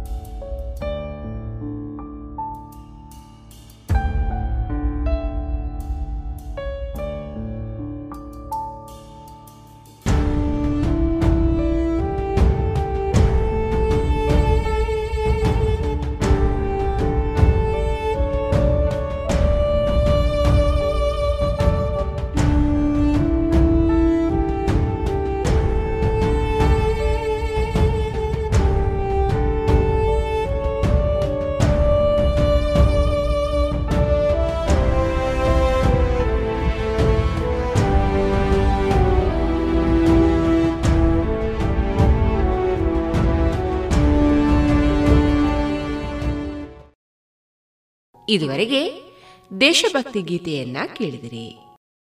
ಇನ್ನೀಗ ಪರಂಜ್ಯೋತಿ ಅವರ ನೀಲಗಿರಿ. ಈ ಕೃತಿಯ ಕುರಿತು ಡಾಕ್ಟರ್ ಸುಭಾಷ್ ಪಟ್ಟಾಜಿ ಅವರಿಂದ ಪರಿಚಯವನ್ನ ಕೇಳೋಣ. ಊಟಿಯ ಹಲವು ನೋಟಗಳು, ಹಸಿರು ತುಂಬಿದ ಬೆಟ್ಟಗಳು ಗಿರಿಶೃಂಗಗಳ ಮೈಸೋಕಿ ಮುಂದೆ ಓಡುವ ಮೋಡಗಳು, ವಿಲಾಸಪ್ರಿಯರ ಇಷ್ಟದ ತಾಣ, ಹನಿಮೂನಿಗರ ಸ್ವರ್ಗ. ಇಂಥ ಸ್ವರ್ಗ ಸದೃಶ ಪರಿಸರಕ್ಕೆ ಮನಸೊತ್ತೆ ಇರಬೇಕು. ಊಟಿಯನ್ನು ನಿರ್ಮಿಸುವ ಕನಸು ಹೊತ್ತಿದ್ದ ಕೊಯಂಬತ್ತೂರಿನ ಕಲೆಕ್ಟರ್ ಜಾನ್ ಸೆಲ್ಲಿವನ್ ಅಂದು ಸರ್ ಥಾಮಸ್ ಮನ್ರೋಗೆ ಹೀಗೆ ಪತ್ರ ಬರೆದಿದ್ದು, ಇದು ಯುರೋಪಿನ ಸ್ವಿಟ್ಜರ್ಲ್ಯಾಂಡನ್ನು ಹೋಲುತ್ತದೆ. ಬೆಟ್ಟಗುಡ್ಡಗಳು, ದಟ್ಟಕಾಡುಗಳು, ಪ್ರತಿಯೊಂದು ಕಣಿವೆಯಿಂದ ಸದಾ ಧುಮುಕುವ ಜಲಧಾರೆ, ಎಲ್ಲವೂ ಮನಮೋಹಕ. ತಮಿಳುನಾಡಿನ ವಾಯುವ್ಯ ದಿಕ್ಕಿನಲ್ಲಿರುವ ನೀಲಗಿರಿ ಪರ್ವತ ಶ್ರೇಣಿಯು ತನ್ನ ನಿಸರ್ಗ ಚಿಲುವಿನಿಂದ ಜಗತ್ಪ್ರಸಿದ್ಧ ಒಂದೊಮ್ಮೆ ಬರೆ ಅರಣ್ಯವಾಗಿದ್ದ ಈ ಪ್ರದೇಶವು ಈಗ ಪ್ರವಾಸಿ ಕೇಂದ್ರವಾಗಿದೆ. ಅದರೊಂದಿಗೆ ಉದ್ಯಮ, ಶಿಕ್ಷಣ ವಲಯದಲ್ಲೂ ಹೆಸರು ಪಡೆದಿದೆ. ಬಹುತೇಕರ ಪಾಲಿಗೆ ಊಟಿ ತನ್ನ ಸೌಂದರ್ಯದ ಆಯಾಮದಿಂದಷ್ಟೇ ಪರಿಚಿತ. ಇದರ ಹತ್ತಾರು ಮುಖಗಳನ್ನು ಪರಂಜ್ಯೋತಿ, ಅವರು ನೀಲಗಿರಿ ಸಾಮಾಜಿಕ ಸಾಂಸ್ಕೃತಿಕ ಕಣ್ಣೋಟ ಎಂಬ ಕೃತಿಯಲ್ಲಿ ತೆರೆದಿಟ್ಟಿದ್ದಾರೆ. ಒಂದು ವಿಷಯದ ಮೇಲೆ ಗಮನ ಕೇಂದ್ರೀಕರಿಸದೆ ವಿವಿಧ ನೆಲೆಗಳಲ್ಲಿ ಊಟಿ ಹೇಗಿದೆ ಎಂಬ ಮಾಹಿತಿಯನ್ನು ಅಚ್ಚುಕಟ್ಟಾಗಿ ಕಟ್ಟಿಕೊಟ್ಟಿದ್ದಾರೆ. ನೀಲಗಿರಿ ಪ್ರದೇಶದಲ್ಲಿ ಬಾಲ್ಯ ಕಳೆದಿರುವುದರಿಂದ ಪರಂಜ್ಯೋತಿ ಅವರಿಗೆ ಆ ಪ್ರದೇಶದ ಬಗ್ಗೆ ಪ್ರಾಥಮಿಕ ಮಾಹಿತಿಗಳು ಇವೆ. ಬಾಲ್ಯದ ಸವಿನೆನಪುಗಳ ಜೊತೆಗೆ ಅವರ ಆಳ ಅಧ್ಯಯನದ ಪ್ರೌಢತೆಯು ಸೇರಿಕೊಂಡಿರುವುದರಿಂದ ಊಟಿಯ ವಿಷಯ ವ್ಯಾಪ್ತಿ ಕೃತಿಯಲ್ಲಿ ಇನ್ನಷ್ಟು ವಿಶಾಲವಾಗಿದೆ. ಹಲವು ಭಾಗಗಳಾಗಿ ವಿಂಗಡಿಸಿದ್ದರೂ ನೀಲಗಿರಿ ಕೃತಿಯ ಸಾರ ಕೇಂದ್ರೀಕೃತವಾಗಿರುವುದು ಅಲ್ಲಿನ ಮೂಲ ನಿವಾಸಿಗಳ ಕುರಿತಾಗಿ. ಬ್ರಿಟಿಷರು ನೀಲಗಿರಿಗೆ ಬಂದು ಅದನ್ನೊಂದು ಬೇಸಗೆಯ ವಿಹಾರಧಾಮವಾಗಿ ಬದಲಾಯಿಸುವ ಮೊದಲು ಅಲ್ಲಿದ್ದವರೆಲ್ಲರೂ ಮೂಲ ನಿವಾಸಿಗಳೇ. ಹವಾಮಾನ ವೈಪರೀತ್ಯದ ನಡುವೆ ಶತಮಾನಗಳಿಂದ ಅವರು ಬದುಕುತ್ತಾ ಬಂದಿದ್ದಾರೆ. ಅಂಥ ಸಮುದಾಯಗಳ ಜೀವನ ವಿಧಾನದ ಕುರಿತು ಆಂಗ್ಲ ಸಂಶೋಧಕರು ಅಧ್ಯಯನವನ್ನು ನಡೆಸಿದ್ದಾರೆ. ಅದರ ಮುಂದುವರಿದ ಭಾಗವಾಗಿ ಪರಂಜ್ಯೋತಿಯವರ ಅಧ್ಯಯನ ಕಾಣುತ್ತದೆ. ಪರಂಜ್ಯೋತಿಯವರ ನಿಜನಾಮ ಕೆ. ಪಿ. ಸ್ವಾಮಿ. ತೊದವ, ಬಡಗ, ಕೋತ, ಕುರುಂಬ, ಇರುಳ, ಕಾಡನಾಯಕ, ಬೆಟ್ಟಕುರುಬ, ಮುಳ್ಳುಕುರುಬ, ಪನಿಯ ಎಂಬಿತ್ಯಾದಿ ಮೂಲ ನಿವಾಸಿಗಳ ಸಾಮಾಜಿಕ ಬದುಕಿನ ಕುರಿತು ಆಸಕ್ತಿಕರ ಮಾಹಿತಿಯನ್ನು ಒದಗಿಸಲಾಗಿದೆ. ಹುಟ್ಟು, ನಾಮಕರಣ, ಮದುವೆ ಅಂತ್ಯ ಸಂಸ್ಕಾರ ಹೀಗೆ ವಿವಿಧ ಅಂಶಗಳನ್ನು ವಿಸ್ತಾರವಾಗಿ ದಾಖಲಿಸಲಾಗಿದೆ. ಕುಟುಂಬ ಸಂಬಂಧಗಳಲ್ಲಿ ಉಲ್ಲೇಖವಾಗುವ ಸಂಬೋಧನೆಗಳ ಪಟ್ಟಿಯು ಕುತೂಹಲ ಮೂಡಿಸುವಂತೆ ಇದೆ. ಬುಡಕಟ್ಟುಗಳಿಗೆ ಮಾತ್ರ ಸೀಮಿತವಾಗದೆ ನೀಲಗಿರಿಯ ವಿವಿಧ ವಿಷಯಗಳ ಬಗ್ಗೆಯೂ ಲೇಖಕರು ಮಾಹಿತಿ ಶೋಧನೆಯನ್ನು ನಡೆಸಿದ್ದಾರೆ. ಅದರ ಪೈಕಿ ಅಣೆಕಟ್ಟುಗಳ ಜಾಲಬಂಧ ಮತ್ತು ಬ್ಲೂ ಮೌಂಟನ್ ಎಕ್ಸ್ಪ್ರೆಸ್ ಗಮನವನ್ನು ಸೆಳೆಯುತ್ತವೆ. ಸಮೃದ್ಧವಾಗಿ ಸುರಿಯುವ ಮಳೆಯಿಂದಾಗಿ ಆ ಪ್ರದೇಶದಲ್ಲಿ ನೀರಿಗೆ ಏನೂ ಕೊರತೆ ಇರಲಿಲ್ಲ. ಹೀಗೆ ಹರಿದೋಡುವ ಮಳೆ ನೀರನ್ನು ಸಂಗ್ರಹಿಸಲು ಬ್ರಿಟಿಷ್ ಅಧಿಕಾರಿಗಳು ಜಾಣತಂತ್ರ ಮಾಡಿದ್ದರು. ಅದಕ್ಕಾಗಿ ಹಲವು ಅಣೆಕಟ್ಟುಗಳು ನಿರ್ಮಾಣಗೊಂಡವು. ವಿಪರ್ಯಾಸವೆಂದರೆ ಇಷ್ಟು ಅಣೆಕಟ್ಟು ಕಟ್ಟಿದರೂ ನೀಲಗಿರಿ ಪ್ರದೇಶದ ರೈತರಿಗೆ ಅದರಿಂದ ಉಪಯೋಗವೇ ಆಗಲಿಲ್ಲ ಎಂಬ ಸಂಗತಿಯನ್ನು ಲೇಖಕರು ಬಯಲುಗೊಳಿಸುತ್ತಾರೆ. ಊಟಿಗೆ ಹೋದವರು ಬೆಟ್ಟದ ರೈಲನ್ನು ನೋಡಬೇಕು. ಯುನೆಸ್ಕೋದಿಂದ ಹೆರಿಟೇಜ್ ಟ್ರೈನ್ ಮಾನ್ಯತೆ ಪಡೆದ ಈ ರೈಲು ಮೆಟ್ಟುಪಾಳ್ಯಂನಿಂದ ಊಟಿಗೆ ಹೋಗುತ್ತದೆ. ಇದರ ಮಾರ್ಗಸ್ಥಾಪನೆಗೆ ಬ್ರಿಟಿಷರು ನಡೆಸಿದ ಪ್ರಯತ್ನಗಳು ಗಮನಾರ್ಹ. ಆ ಕುರಿತ ಸಾಹಸಗಳ ವಿವರಣೆ ಕೂಡ ಇದರಲ್ಲಿ ಇದೆ. ಕನ್ನಡ ನಾಡಿನಿಂದ ಊಟಿಗೆ ವಲಸೆ ಹೋಗಿ ಅಲ್ಲೇ ನೆಲೆಯೂರಿದವರು ಹಲವರು. ಆ ಪೈಕಿ ಒಂದಷ್ಟು ಹಿರಿಯರ ನೆನಪುಗಳನ್ನು ಲೇಖಕರು ಕೆದಕಿದ್ದಾರೆ. ದಕ್ಷಿಣ ಕರ್ನಾಟಕದ ಭಾಗಗಳಿಂದ ಕೆಲಸಕ್ಕೆಂದು ಊಟಿಗೆ ಹೋದವರು ಬೇರೆ ಬೇರೆ ಉದ್ಯೋಗ ಮಾಡುತ್ತಾ ಅಲ್ಲೇ ಸ್ಥಿರಗೊಂಡರು. ಅಂಥವರ ಬದುಕನ್ನು ಸಂಕ್ಷಿಪ್ತವಾಗಿ ನೀಲಗಿರಿ ಕೃತಿಯಲ್ಲಿ ಕೊಡಲಾಗಿದೆ. ಅಂಚೆಯನ್ನು ಊರಿಂದೂರಿಗೆ ಒಯ್ಯುತ್ತಿದ್ದ ಟಪ್ಪಾಲ್ಕಾರ ಸಿದ್ದಯ್ಯ ಮುಂದೆ ಅಲ್ಲೇ ಚಹಾ ತೋಟದ ಮಾಲೀಕರಾಗಿದ್ದಾರೆ. ಶ್ರವಣ ಬೆಳಗೊಳ ಸಮೀಪದ ರಾಮಯ್ಯ ಮತ್ತು ಅವರ ಮಗ ಶಿವನಂಜಯ್ಯ ಬರಗಾಲದ ಬವಣೆಯಿಂದ ಪಾರಾಗಲು ಊಟಿಗೆ ವಲಸೆ ಬರುತ್ತಾರೆ. ಶ್ರಮವಹಿಸಿ ದುಡಿದು ಮುಂದೆ ನೂರು ಎಕರೆ ತೋಟ ಮಾಡುತ್ತಾರೆ. ಮೈಸೂರಿನ ಹಿರಿಸಾವಿಯಿಂದ ಅಲ್ಲಿಗೆ ಹೋದ ರಂಗಮೇಸ್ತ್ರಿ ಸಾರಿಗೆ ಸಂಸ್ಥೆಯನ್ನು ಸ್ಥಾಪಿಸುತ್ತಾರೆ. ಮದ್ಯ ತಯಾರಿಕೆ ಘಟಕವನ್ನು ಆರಂಭಿಸುತ್ತಾರೆ. ಇಂಥವರ ಸಂಖ್ಯೆ ಸಾಕಷ್ಟಿದ್ದು ಅವರ ಬದುಕಿನ ಉತ್ಸಾಹ ಅಚ್ಚರಿಯನ್ನು ಮೂಡಿಸುತ್ತದೆ. ಹಳೆಯ ಸಿನಿಮಾಗಳಿಗೂ ಊಟಿಗೂ ಅವಿನಾಭಾವ ಸಂಬಂಧ. ಹಿಂದಿ, ತಮಿಳು, ಮಲಯಾಳ, ತೆಲುಗು ಮತ್ತು ಕನ್ನಡದ ಹಲವು ಚಿತ್ರಗಳ ಹಾಡುಗಳು ಊಟಿಯ ಪರಿಸರದಲ್ಲಿ ಚಿತ್ರೀಕರಣಗೊಂಡಿವೆ. ಹಸಿರು ಶೋಲಾ ಕಾಡು, ಹುಲ್ಲುಗಾವಲು, ನದಿ, ತೊರೆ, ಕಣಿವೆಗಳ ಜೊತೆ ಬ್ಲೂ ಮೌಂಟನ್ ರೈಲು ಸಹ ಬೆಳ್ಳಿ ಪರದೆಯ ಮೇಲೆ ಕಾಣಿಸಿಕೊಂಡಿದೆ. ಹದಿನೇಳನೇ ಶತಮಾನದ ಆರಂಭದವರೆಗೂ ನಿಗೂಢವಾಗಿ ಉಳಿದಿದ್ದ ನೀಲಗಿರಿ ಪ್ರದೇಶ ಉತ್ಸಾಹಿಗಳ ಶೋಧನೆಯಿಂದ ಬೆಳಕಿಗೆ ಬಂತು. ಬ್ರಿಟಿಷ್ ಅಧಿಕಾರಿಗಳು ತಮ್ಮ ಪತ್ರವ್ಯವಹಾರದಲ್ಲಿ ನೀಲಗಿರಿಯನ್ನು ಪದೇ ಪದೇ ಪ್ರಸ್ತಾಪಿಸಿದ್ದು ಇದೆ. ಪ್ರಕೃತಿ ಸಂಪತ್ತು, ವನ್ಯಜೀವಿ, ಭೂಗೋಳ ಇತಿಹಾಸ, ಮೂಲ ನಿವಾಸಿಗಳು ಹೀಗೆ ಬಗೆದಷ್ಟು ಸಾಮಗ್ರಿ ಸಿಗುವ ಊಟಿಯ ಕುರಿತು ಬ್ರಿಟಿಷರು ತಮ್ಮ ದಾಖಲೆಗಳಲ್ಲಿ ನಮೂದಿಸಿದ್ದಾರೆ. ಆ ಆಕರಗಳ ಜೊತೆ ಜೊತೆಗೆ ಇತ್ತೀಚಿನ ವರ್ಷಗಳಲ್ಲಿ ತೀವ್ರಗತಿಯಲ್ಲಿ ಬೆಳವಣಿಗೆ ಕಾಣುತ್ತಿರುವ ಶಿಕ್ಷಣ, ಔದ್ಯಮಿಕ ಕ್ಷೇತ್ರದ ಸಂಕ್ಷಿಪ್ತ ವಿವರಗಳನ್ನು ಲೇಖಕರು ಒದಗಿಸಿದ್ದಾರೆ. ಎಲ್ಲ ಪುಟಗಳು ವರ್ಣರಂಜಿತವಾಗಿ ಮೂಡಿಬಂದಿದ್ದು ಪುಸ್ತಕದ ಅಂದವನ್ನು ಹೆಚ್ಚಿಸಿವೆ. ದಶಕಗಳಷ್ಟು ಹಳೆಯದಾದ ಅಪರೂಪದ ಛಾಯಾಚಿತ್ರಗಳನ್ನು ಲೇಖಕರು ಸಂಗ್ರಹಿಸಿದ್ದಾರೆ. ಇದೊಂದು ಅಧ್ಯಯನ ಕೃತಿಯಾಗಿದ್ದರೂ ಬಳಸಿದ ಭಾಷೆ ಮತ್ತು ನಿರೂಪಣಾ ಶೈಲಿಯು ಓದುಗ ಸ್ನೇಹಿಯಾಗಿರುವುದು ವಿಶೇಷ. ಹೀಗಾಗಿ ಕೃತಿಯ ಅಧ್ಯಾಯಗಳು ಪ್ರಬಂಧಗಳಂತೆ ಓದಿಸಿಕೊಂಡು ಹೋಗುತ್ತವೆ. ಒಂದು ಪ್ರದೇಶವನ್ನು ಸಮಗ್ರವಾಗಿ ಅಧ್ಯಯನ ಮಾಡಿ, ಅದನ್ನು ವಿವಿಧ ಆಯಾಮಗಳಲ್ಲಿ ಓದುಗರಿಗೆ ಇಷ್ಟವಾಗುವಂತೆ ಇಡುವುದು ಸುಲಭವೇನಲ್ಲ. ಪರಂಜ್ಯೋತಿಯವರು ನಡೆಸಿದ ಸಂಶೋಧನೆ ಮತ್ತು ವ್ಯಾಪಕ ಕ್ಷೇತ್ರ ಕಾರ್ಯಕ್ಕೆ ಊಟಿ ಮೇಲಿನ ಪ್ರೀತಿಯೇ ಮೂಲ ಪ್ರೇರಣೆ. ಇದರಿಂದಾಗಿ ನೀಲಗಿರಿಯು ಅಧ್ಯಯನ ಕೃತಿಯೊಂದಕ್ಕೆ ಇರುವ ಸೀಮಿತ ಪರಿಧಿಯನ್ನು ದಾಟಿ ಎಲ್ಲರನ್ನೂ ತಲುಪುವಂತೆ ಇದೆ.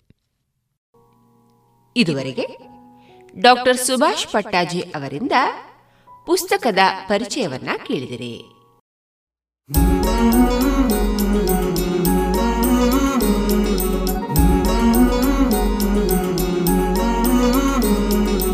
आओ मिलकर विश्व को मजबूत बनाए योग शक्ति को पहचाने तन मन स्वस्थ बनाए चले ज्ञान के मार्ग पर हम सत्य को पहचाने योग करें हम नित्य ही ऋषि मुनियों की ही माने। संदेश ही हम विश्व के जन जन में फैलाए।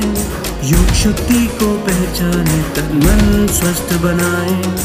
आसन प्राणायाम ध्यान से तन मन को महकाए। आलस, नींद छोड़े, खुद को आत्मनिर्भर बनाए। आओ मिलकर विश्व को मज़बूत बनाए।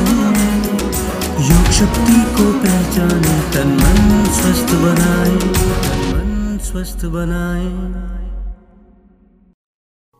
ಇನ್ನೀಗ ಕೇಳಿ ಜಾಣ ಸುದ್ದಿ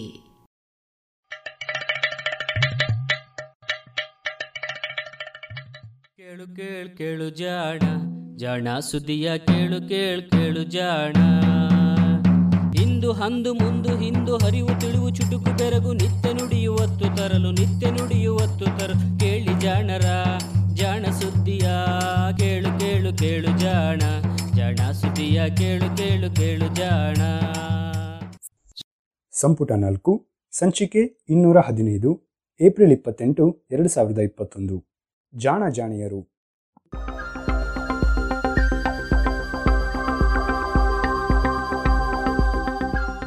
ಗ್ಯಾಲಾಕ್ಸಿ ಪ್ರಪಂಚದ ವ್ಯಕ್ತಿ.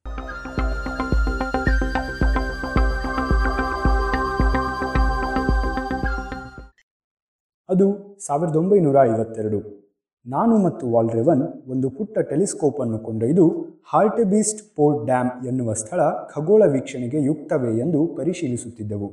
ಲೈಡನ್ನಿನ ದಕ್ಷಿಣ ಗೋಳದ ವೀಕ್ಷಣಾಲಯವನ್ನು ಅಲ್ಲಿಗೆ ಸ್ಥಳಾಂತರಿಸಬಹುದೇ ಬೇಡವೇ? ಈ ಸಂದರ್ಭದಲ್ಲಿ ನೀವು ಅಲ್ಲಿಗೆ ದಕ್ಷಿಣ ಗೋಳಾರ್ಧಕ್ಕೆ ಮೊತ್ತ ಮೊದಲು ಭೇಟಿ ನೀಡಿದ್ದಿರಿ.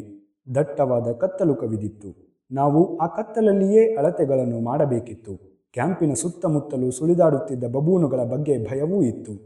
ಅದ್ಯಾವ ಕ್ಷಣದಲ್ಲಿಯೂ ನೀವು ಮಾಯವಾಗಿ ಬಿಟ್ಟಿರಿ ನೀವು ಆಗಾಗ್ಗೆ ಹೀಗೆ ಮಾಯವಾಗುವುದು ಸಹಜವೇ ಆಗಿತ್ತಾದರೂ, ನೀವು ಆಗಾಗ್ಗೆ ಹೀಗೆ ಮಾಯವಾಗುವುದು ಸಹಜವೇ ಆಗಿತ್ತಾದರೂ, ಹದಿನೈದು ನಿಮಿಷಗಳ ನಂತರವೂ ನೀವು ಕಾಣಿಸಿಕೊಳ್ಳದೆ ಹೋದಾಗ ನಮಗೆ ಆತಂಕವಾಯಿತು. ಕೂಡಲೇ ನಿಮ್ಮನ್ನು ಹುಡುಕಲು ಆರಂಭಿಸಿದೆವು. ಬಬೂನುಗಳೋ, ಸಿಂಹಗಳೋ ಅಥವಾ ಇನ್ಯಾವುದಾದರೂ ಕಾಡು ಪ್ರಾಣಿ ನಿಮ್ಮನ್ನು ತಿಂದು ಬಿಟ್ಟಿರಬಹುದಾದ ಆತಂಕವಿತ್ತು. ಸಾಕಷ್ಟು ಸಮಯ ಹುಡುಕಾಡಿದ ಮೇಲೆ ನಿಮ್ಮನ್ನು ಕಂಡೆವು. ಅಲ್ಲಿದ್ದ ಪುಟ್ಟ ಗುಡ್ಡದ ಇನ್ನೊಂದು ಬದಿಯಲ್ಲಿ, ಆ ಕಾಳ ರಾತ್ರಿಯಲ್ಲಿ ಒದ್ದೆ ಹುಲ್ಲಿನ ಮೇಲೆ ಅಂಗಾತ ಮಲಗಿ ನೆತ್ತಿಯ ಮೇಲೆ ಇದ್ದ ಹಾಲು ಹಾದಿಯತ್ತಲೇ ನೆಟ್ಟ ನೋಟವಿಟ್ಟ ನಿಮ್ಮನ್ನು ನೋಡಿದೆವು. ಅಲ್ಲಿಂದ ಎದ್ದು ಬರಲು ನಿಮ್ಮನ್ನು ಒಪ್ಪಿಸುವುದು ಸಾಧ್ಯವಾಗಲಿಲ್ಲ. ನೀವು ನಮ್ಮನ್ನು ಓಡಿಸಿಬಿಟ್ಟಿರಿ. ಈ ಘಟನೆ ನನ್ನ ಮನದಲ್ಲಿ ಇನ್ನೂ ಅಚ್ಚಳಿಯದೇ ನಿಂತಿದೆ. ಗ್ಯಾಲಾಕ್ಸಿ ಪ್ರಪಂಚದ ಬೆರಗನ್ನು ಮೊಟ್ಟ ಮೊದಲು ಪ್ರಪಂಚಕ್ಕೆ ಪರಿಚಯಿಸಿದ ವ್ಯಕ್ತಿ ಇಪ್ಪತ್ತೈದು ವರ್ಷ ಕಳೆದ ಮೇಲೆ ಆ ಗ್ಯಾಲಾಕ್ಸಿಯನ್ನು ಅದರ ಸಹಜ ರೂಪದಲ್ಲಿ ಮೊತ್ತ ಮೊದಲ ಬಾರಿಗೆ ನೋಡುತ್ತಿದ್ದ. ಅದರ ಅಂಗವಾಗಿದ್ದ. ಆಗ ನಿಮ್ಮ ಮನಸ್ಸಿನಲ್ಲಿ ಮೂಡಿರಬಹುದಾದ ತರ್ಕಗಳು, ಬೆರಗು ನಿಮ್ಮಿಂದ ಹೊಮ್ಮಿದಂತೆ ನನಗೆ ಅನ್ನಿಸಿತ್ತು. ಇದು ಇಂಡೋನೇಷ್ಯಾದ ದ್ವೀಪವೊಂದರಲ್ಲಿ ಇದ್ದ ಜಾನ್ ಊಲ್ಟನ ಸಹೋದ್ಯೋಗಿಗಳು ಆತನ ಹುಟ್ಟುಹಬ್ಬದ ಸಂದರ್ಭದಲ್ಲಿ ಹೇಳಿದ ಮಾತು. ಆ ದಟ್ಟ ಕಾಡಿನ ನಡುವೆ ಈ ಭೂಮಿ ಇರುವ ಗ್ಯಾಲಾಕ್ಸಿ, ಹಾಲು ಹಾದಿ ಅಥವಾ ಮಿಲ್ಕಿ ವೇಯನ್ನು ಹಾಗೂ ಅದರಲ್ಲಿರುವ ಇತರ ತಾರೆಗಳನ್ನು ಅಧ್ಯಯನ ಮಾಡಲೆಂದು ಒಂದು ದೂರದರ್ಶಕವನ್ನು ಸ್ಥಾಪಿಸುವ ಯೋಜನೆಯ ಸಂದರ್ಭದಲ್ಲಿ ನಡೆದ ಘಟನೆ ಇದು.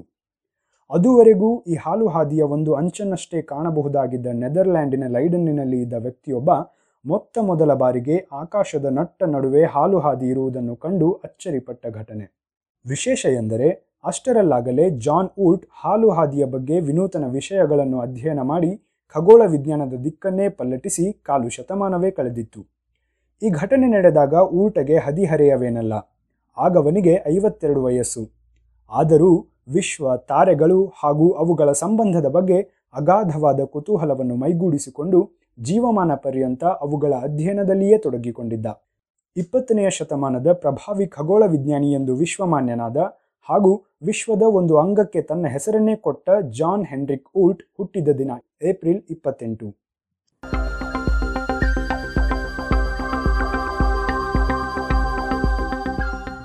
ಜಾನ್ ಹೆನ್ರಿಕ್ ಊಲ್ಟ್ ಹುಟ್ಟಿದ್ದು ನೆದರ್ಲ್ಯಾಂಡಿನ ಫ್ರೆನೇಕರ್ ಎನ್ನುವ ಪುಟ್ಟ ಊರಿನಲ್ಲಿ. ಅಬ್ರಾಹಂ ಊಲ್ಟ್ ಹಾಗೂ ರುತ್ ಫೆಬರ್ ಈತನ ತಂದೆ ತಾಯಿ. ಅಬ್ರಾಹಂ ನೆದರ್ಲ್ಯಾಂಡಿನ ಲೈಡನಿನಲ್ಲಿ ವೈದ್ಯರಾಗಿದ್ದರು. ಅಂದಿಗೆ ಬಲು ಅಪರೂಪವಾಗಿದ್ದ ಮನೋವಿಜ್ಞಾನದಲ್ಲಿ ತರಬೇತಿ ಪಡೆದು ಮಾನಸಿಕ ಅಸ್ವಸ್ಥರ ಚಿಕಿತ್ಸೆ ನಡೆಸುತ್ತಿದ್ದರು. ಈ ದಂಪತಿಗಳ ಎರಡನೆಯ ಮಗನಾಗಿ ಜಾನ್ ಹೆನ್ರಿಕ್ ಊಲ್ಟ್ ಸಾವಿರದ ಒಂಬೈನೂರನೇ ಇಸ್ವಿ ಏಪ್ರಿಲ್ ಇಪ್ಪತ್ತೆಂಟರಂದು ಫ್ರೆನೇಕರ್ನಲ್ಲಿ ಹುಟ್ಟಿದ. ಈತ ಹುಟ್ಟಿದ ಕೆಲವೇ ವರ್ಷಗಳ ನಂತರ ಫ್ರೆನೇಕರನ್ನು ಬಿಟ್ಟು ಇಡೀ ಕುಟುಂಬ ಲೈಡನ್ನಿಗೆ ಬಂದು ನೆಲೆಸಿತು. ಜಾನ್ ಊಲ್ಟನ ಬಾಲ್ಯ ಸುಖವಾಗಿಯೇ ಇತ್ತು. ಶಾಲೆಯಲ್ಲಿ ಆತ ಅಸಾಧಾರಣ ಸಾಧಕನಲ್ಲದಿದ್ದರೂ ಉನ್ನತ ಶ್ರೇಣಿಯಲ್ಲಿಯೇ ತೇರ್ಗಡೆ ಹೊಂದಿದ್ದ. ಎಲ್ಲ ವಿಷಯಗಳಲ್ಲಿಯೂ ಎಪ್ಪತ್ತರಿಂದ ತೊಂಬತ್ತು ಶತಾಂಶ ಪಡೆಯುತ್ತಿದ್ದ ಜಾನ್ ಜಾಗರೂಕತೆಯಲ್ಲಿ ನೂರಕ್ಕೆ ನೂರು ಅಂಕಗಳನ್ನು ಪಡೆಯುತ್ತಿದ್ದನಂತೆ. ಶಾಲೆಯ ನಂತರ ನೆದರ್ಲ್ಯಾಂಡಿನಲ್ಲಿ ವಿಶೇಷವಾಗಿದ್ದ ಎಚ್ ಬಿ ಎಸ್ ತಾಂತ್ರಿಕ ಶಿಕ್ಷಣ ಶಾಲೆಯನ್ನು ಜಾನ್ ಸೇರಿದ. ಅಲ್ಲಿ ಗ್ರೀಕ್ ಮತ್ತು ಲ್ಯಾಟಿನ್ ಹೊರತಾಗಿ ಇಂಗ್ಲಿಷು ಫ್ರೆಂಚ್ ಭಾಷೆಗಳನ್ನು, ವಿಜ್ಞಾನ ವಿಷಯಗಳನ್ನು ಅಧ್ಯಯನ ಮಾಡಿದ. ವಿಜ್ಞಾನ ವಿಷಯಗಳಲ್ಲಿ ಅತ್ಯುತ್ತಮ ಅಂಕಗಳನ್ನು ಪಡೆದು ಪದವಿ ಗಳಿಸಿದ. ಜಾನ್ ಊಲ್ಟನಿಗೆ ಶಾಲೆಯ ದಿನಗಳಿಂದಲೇ ಖಗೋಳ ವಿಜ್ಞಾನದಲ್ಲಿ ಆಸಕ್ತಿ ಬೆಳೆದಿತ್ತು. ಅಂದಿನ ದಿನಗಳಲ್ಲಿ ಸುಪ್ರಸಿದ್ಧನಾಗಿದ್ದ ಫ್ರೆಂಚ್ ವೈಜ್ಞಾನಿಕ ಕಥೆಗಾರ ಜೂಲ್ಸ್ ವರ್ನೆಯ ಪುಸ್ತಕಗಳು ಈತನಿಗೆ ಪ್ರೇರಣೆಯಾಗಿದ್ದವಂತೆ. ಅದರ ಫಲವಾಗಿ ಈತನ ತಂದೆ ತಾಯಂದಿರ ಬಳಿ ಗೋಳಾಡಿ ಒಂದು ದೂರದರ್ಶಕವನ್ನೂ ತೆಗೆಸಿಕೊಂಡಿದ್ದನಂತೆ. ರಾತ್ರಿಯ ಹೊತ್ತು ಈ ದೂರದರ್ಶಕವನ್ನು ಹೊತ್ತು ಆಕಾಶ ವೀಕ್ಷಣೆಯನ್ನು ನಡೆಸುತ್ತಿದ್ದ. ಆದರೂ ಖಗೋಳ ವಿಜ್ಞಾನದಲ್ಲಿಯೇ ಬದುಕು ಕಾಣಬೇಕೆಂಬ ಆಸಕ್ತಿ ಇರಲಿಲ್ಲ. ಫಿಸಿಕ್ಸು ಇನ್ನೂ ಹೆಚ್ಚಿನ ಆಕರ್ಷಣೆಯ ವಿಷಯವಾಗಿತ್ತು. ಉನ್ನತ ಅಧ್ಯಯನಕ್ಕಾಗಿ ಗ್ರೋನಿಜನ್ ವಿಶ್ವವಿದ್ಯಾನಿಲಯಕ್ಕೆ ತೆರಳಿದ. ಅದೇ ವಿಶ್ವವಿದ್ಯಾನಿಲಯದಲ್ಲಿ ಆಗಿನ ಕಾಲದ ಸುಪ್ರಸಿದ್ಧ ಖಗೋಳ ವಿಜ್ಞಾನಿ ಜೆ ಸಿ ಕಾಪ್ಟಿನ್ ಎಂಬಾತ ಅಲ್ಲಿ ಪಾಠ ಮಾಡುತ್ತಿದ್ದುದು ಜಾನ್ ಊಲ್ಟ್ ಅಲ್ಲಿಗೆ ಸೇರಲು ಒಂದು ಕಾರಣವಾಗಿತ್ತು. ಇಲ್ಲಿಂದ ಆರಂಭವಾದ ಈತನ ಖಗೋಳ ಯಾತ್ರೆ ಕೊನೆಯವರೆಗೂ ಸಾಗಿತ್ತು. ಇಪ್ಪತ್ತನೆಯ ಶತಮಾನ ಕಂಡ ಹಲವು ಕ್ರಾಂತಿಕಾರಿಕ ಖಗೋಳ ವಿಜ್ಞಾನದ ಶೋಧಗಳಲ್ಲಿ ಜಾನ್ ಊಲ್ಟನ ಕೈವಾಡವಿದೆ. ಈತ ಇನ್ನು ಇಪ್ಪತ್ತೇಳರ ಹರಿಯದಲ್ಲಿ ಇದ್ದಾಗಲೇ ನಮ್ಮ ಸೌರಮಂಡಲವಿರುವ ಹಾಲು ಹಾದಿ ಅಥವಾ ಮಿಲ್ಕಿವೇ ಎನ್ನುವ ಗ್ಯಾಲಾಕ್ಸಿಯ ಚಲನೆಯ ಬಗ್ಗೆ ತಿಳಿಸಿದ್ದ. ಅದುವರೆಗೂ ಇದು ಚಲಿಸದ ಗ್ಯಾಲಾಕ್ಸಿ ಎಂದು ಇದರಲ್ಲಿರುವ ತಾರೆಗಳಷ್ಟೇ ಚಲಿಸುತ್ತವೆ ಎಂದು ಗಣಿಸಲಾಗಿತ್ತು. ಮಿಲ್ಕಿವೇಯಲ್ಲಿ ಸುಮಾರು ಸಾವಿರ ಕೋಟಿ ತಾರೆಗಳಿವೆ ಎಂದು ಅಂದಾಜಿಸಲಾಗಿತ್ತು. ಊಟನ ಗುರುವಾದ ಕಾಪ್ಟಿನ್ ಈ ತಾರೆಗಳ ಚಲನೆಯಲ್ಲಿ ಒಂದು ವಿನ್ಯಾಸವನ್ನು ಕಂಡಿದ್ದ. ಕೆಲವು ತಾರೆಗಳು ಒಂದು ದಿಕ್ಕಿಗೂ, ಇನ್ನೂ ಕೆಲವು ತಾರೆಗಳು ವಿರುದ್ಧ ದಿಕ್ಕಿಗೂ ಚಲಿಸುವಂತೆ ತೋರುತ್ತಿತ್ತು. ಹಾಲು ಹಾದಿಯಲ್ಲಿ ಎರಡು ವಿರುದ್ಧ ದಿಕ್ಕಿಗೆ ಹರಿಯುವ ತಾರೆಗಳ ತೊರೆಗಳಿದ್ದಂತೆ ಅನಿಸಿತ್ತು. ಇದೇಕೆ ಹೀಗೆ ಎನ್ನುವುದಕ್ಕೆ ಉತ್ತರ ಸಿಕ್ಕಿರಲಿಲ್ಲ. ಅನಂತರ ಸಾವಿರದ ಒಂಬೈನೂರ ಇಪ್ಪತ್ತೇಳರಲ್ಲಿ ಸ್ಟ್ರಾಂಬರ್ಗ್ ಎಂಬಾತ ಇದು ಗ್ಯಾಲಾಕ್ಸಿ ಗಿರಕಿ ಹೊಡೆಯುತ್ತಿರುವುದರಿಂದ ಇರಬಹುದೇ ಎಂದು ಕಲ್ಪಿಸಿದ. ಈ ತರ್ಕಗಳ ಬೆನ್ನು ಹತ್ತಿದ ಊಟ್ ಗ್ಯಾಲಾಕ್ಸಿ ಗಿರುಕೆ ಹೊಡೆಯುತ್ತದೆ ಎಂದು ಇತರೆ ಗ್ಯಾಲಾಕ್ಸಿಗಳ ಹಿನ್ನೆಲೆಯಲ್ಲಿ ಚಲಿಸುತ್ತಾ ಇರುವುದರಿಂದಲೂ ಈ ತಾರೆಗಳ ತೊರೆಗಳು ಕಾಣಿಸಿವೆ ಎಂದು ನಿರೂಪಿಸಿದ.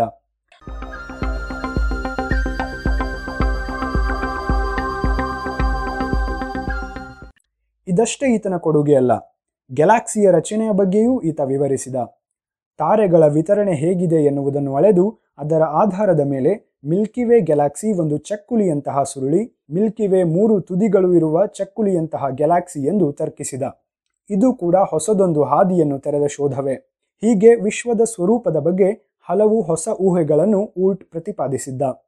ಇವೆಲ್ಲವುಗಳಲ್ಲಿ ಬಲು ಮುಖ್ಯವಾದದ್ದು ಆಗಾಗ್ಗೆ ತೋರಿ ಬರುವ ಧೂಮಕೇತುಗಳ ಉಗಮ ಸ್ಥಾನದ ಬಗ್ಗೆ ಈತನ ತರ್ಕ. ಸೂರ್ಯಮಂಡಲದಲ್ಲಿ ಕೆಲವೊಮ್ಮೆ ನಿಯತ ಅವಧಿಯಲ್ಲಿ ಹಾಗೂ ಇನ್ನು ಕೆಲವೊಮ್ಮೆ ಅನಿಯತ ಎನ್ನುವಂತೆ ಧೂಮಕೇತುಗಳು ಕಂಡುಬರುತ್ತವಷ್ಟೇ. ಇವು ಎಲ್ಲಿಂದ ಬರುತ್ತವೆ? ಇವು ಸೂರ್ಯಮಂಡಲಕ್ಕೆ ಸೇರಿದವೋ ಅಥವಾ ಬೇರೆಯವೋ ಎನ್ನುವ ಬಗ್ಗೆ ತರ್ಕಗಳು ನಡೆಯುತ್ತಿದ್ದ ಸಂದರ್ಭದಲ್ಲಿ ಊಟ್, ಇವುಗಳ ಉಗಮ ಸೂರ್ಯಮಂಡಲದ ಆಚೆ ಇದೆ. ಸೂರ್ಯನಿಂದ ಸುಮಾರು ಎರಡರಿಂದ ಮೂರು ಜ್ಯೋತಿರ್ವರ್ಷಗಳ ದೂರದಲ್ಲಿ ಅಂಡಾಕಾರದ ಹಾದಿಯಲ್ಲಿ ಸುತ್ತುತ್ತಿರುವ ಶೀತಲ ಮಂಜುಗಡ್ಡೆಯ ಕಾಯಗಳಿವೆ. ಇವು ಅಪ್ಪಿತಪ್ಪಿ ಸೂರ್ಯಮಂಡಲದೊಳಗೆ ಬಂದಾಗ ಧೂಮಕೇತುಗಳಂತೆ ಕಾಣುತ್ತವೆ ಎಂದು ತರ್ಕಿಸಿ ಲೆಕ್ಕಾಚಾರಗಳ ಮೂಲಕ ಅವುಗಳೇಕೆ ಅಪರೂಪ ಎಂಬುದನ್ನು ನಿರೂಪಿಸಿದ. ಈ ಕಾಯಗಳು ಇರುವ ತಾಣವನ್ನೇ ಊಲ್ಟ್ ಮೇಘ ಅಥವಾ ಊಲ್ಟ್ ಮೋಡ ಎಂದು ಹೆಸರಿಸಿದ್ದಾರೆ. ಹೀಗೆ ಊಲ್ಟ್ ಎನ್ನುವ ಹೆಸರು ವಿಶ್ವದ ಒಂದು ಅಂಗವಾಗಿ ಬಿಟ್ಟಿದೆ. ಊಲ್ಟ್ ತನ್ನ ಜೀವಿತಾವಧಿಯನ್ನೆಲ್ಲ ಬಹುತೇಕ ಲೈಡನ್ನಿನಲ್ಲಿಯೇ ಕಳೆದಿದ್ದ. ಲೈಡನ್ನು ಉತ್ತರ ಗೋಳಾರ್ಧದಲ್ಲಿ ಇರುವ ನಗರವಷ್ಟೇ. ಹೀಗಾಗಿ ಇಲ್ಲಿನ ಆಕಾಶದಲ್ಲಿ ಹಾಲು ಹಾದಿ ತೋರುವ ಸ್ವರೂಪವೇ ಬೇರೆ. ದಕ್ಷಿಣಾರ್ಧ ಗೋಳದಲ್ಲಿ ತೋರುವ ಸ್ವರೂಪವೇ ಬೇರೆ. ಅದನ್ನು ನೋಡುವ ಗುರಿ ಇಟ್ಟುಕೊಂಡ ಊಲ್ಟ್ ತನ್ನ ಎಪ್ಪತ್ತನೆಯ ವಯಸ್ಸಿನಲ್ಲಿ ಇಂಡೋನೇಷ್ಯಾದಲ್ಲಿ ಒಂದು ದೊಡ್ಡ ರೇಡಿಯೋ ಟೆಲಿಸ್ಕೋಪ್ ಅನ್ನು ಸ್ಥಾಪಿಸಿದರೆನ್ನುವುದು ವಿಶೇಷ. ವಯಸ್ಸು ಉತ್ಸಾಹಕ್ಕೆ ಅಡ್ಡಿಯಾಗದು ಎನ್ನುವುದಕ್ಕೆ ಪುರಾವೆ.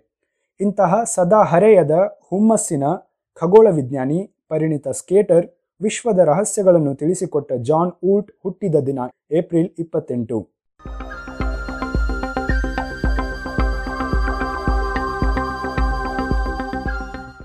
ಇದು ಇಂದಿನ ಜಾಣ ಜಾಣೆಯರು. ರಚನೆ, ಕೊಳ್ಳೇಗಾಲ ಶರ್ಮಾ ಜಾಣಧ್ವನಿ ವಿಶ್ವಾಸ್ ಸೊಲಗಿ.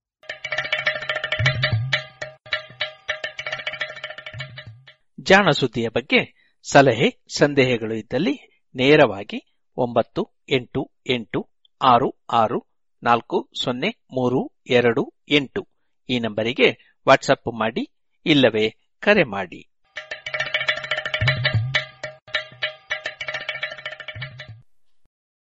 ಇದುವರೆಗೆ ಜಾಣ ಸುದ್ದಿ ಕೇಳಿದಿರಿ.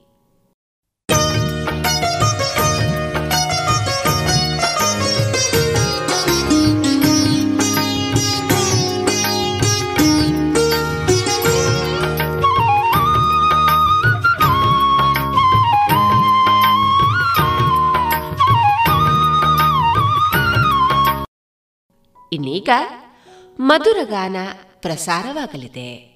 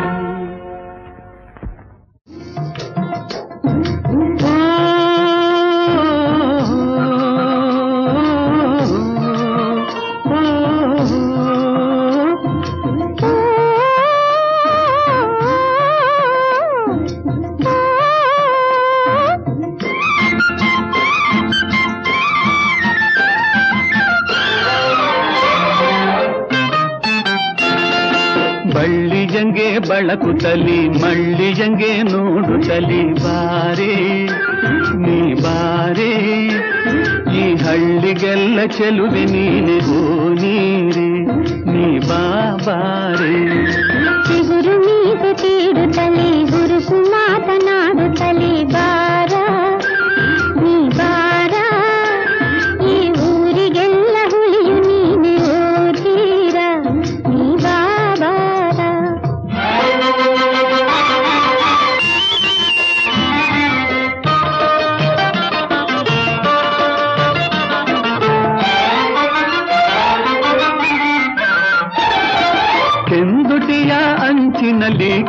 ಕಿರುನಗೆ ಬೀರಿ ನಿನ್ನ ಕೆಂದುಟಿಯ ಅಂಚಿನಲ್ಲಿ ಕಿರುನಗೆ ಬೀರಿ ಬಾರೆ ಎನ್ನ ಸಿಂಗಾರಿ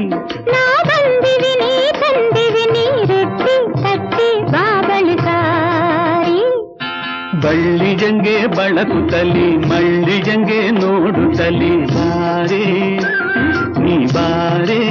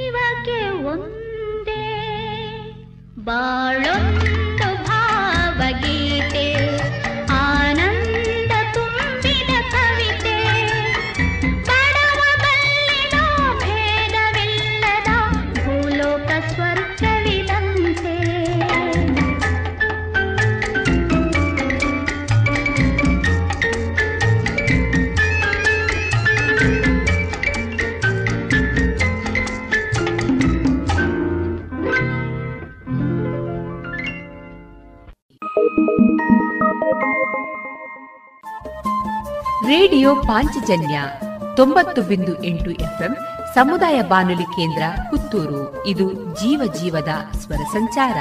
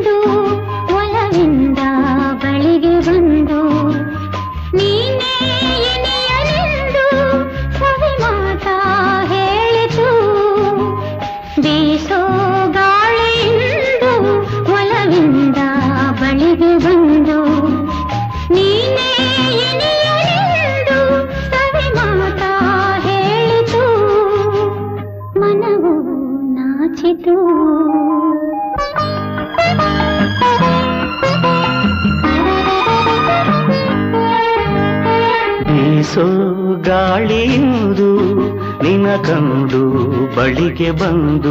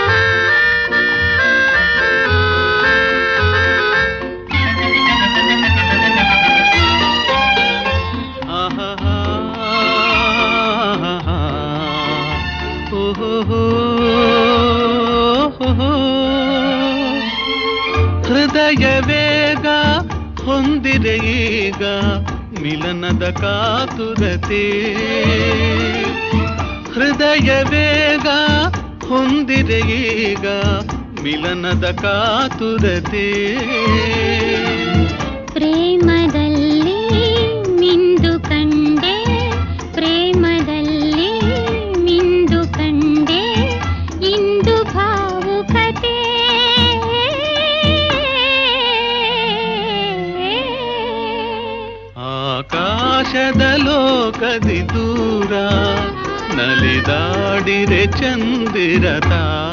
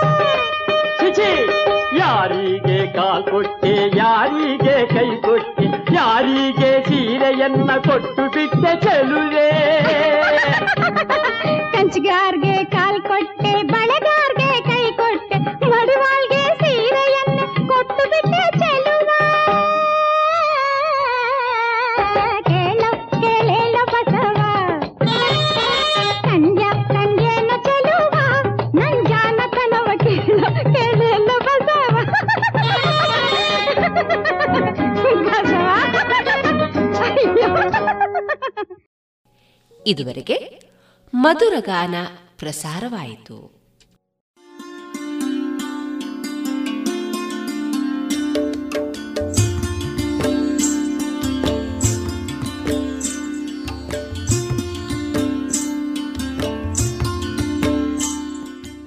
ರೇಡಿಯೋ ಪಾಂಚಜನ್ಯ ಸಮುದಾಯ ಬಾನುಲಿ ಕೇಂದ್ರದಿಂದ ನಿಮ್ಮ ಕಾರ್ಯಕ್ರಮಗಳು ಪ್ರಸಾರವಾಗಬೇಕೆ?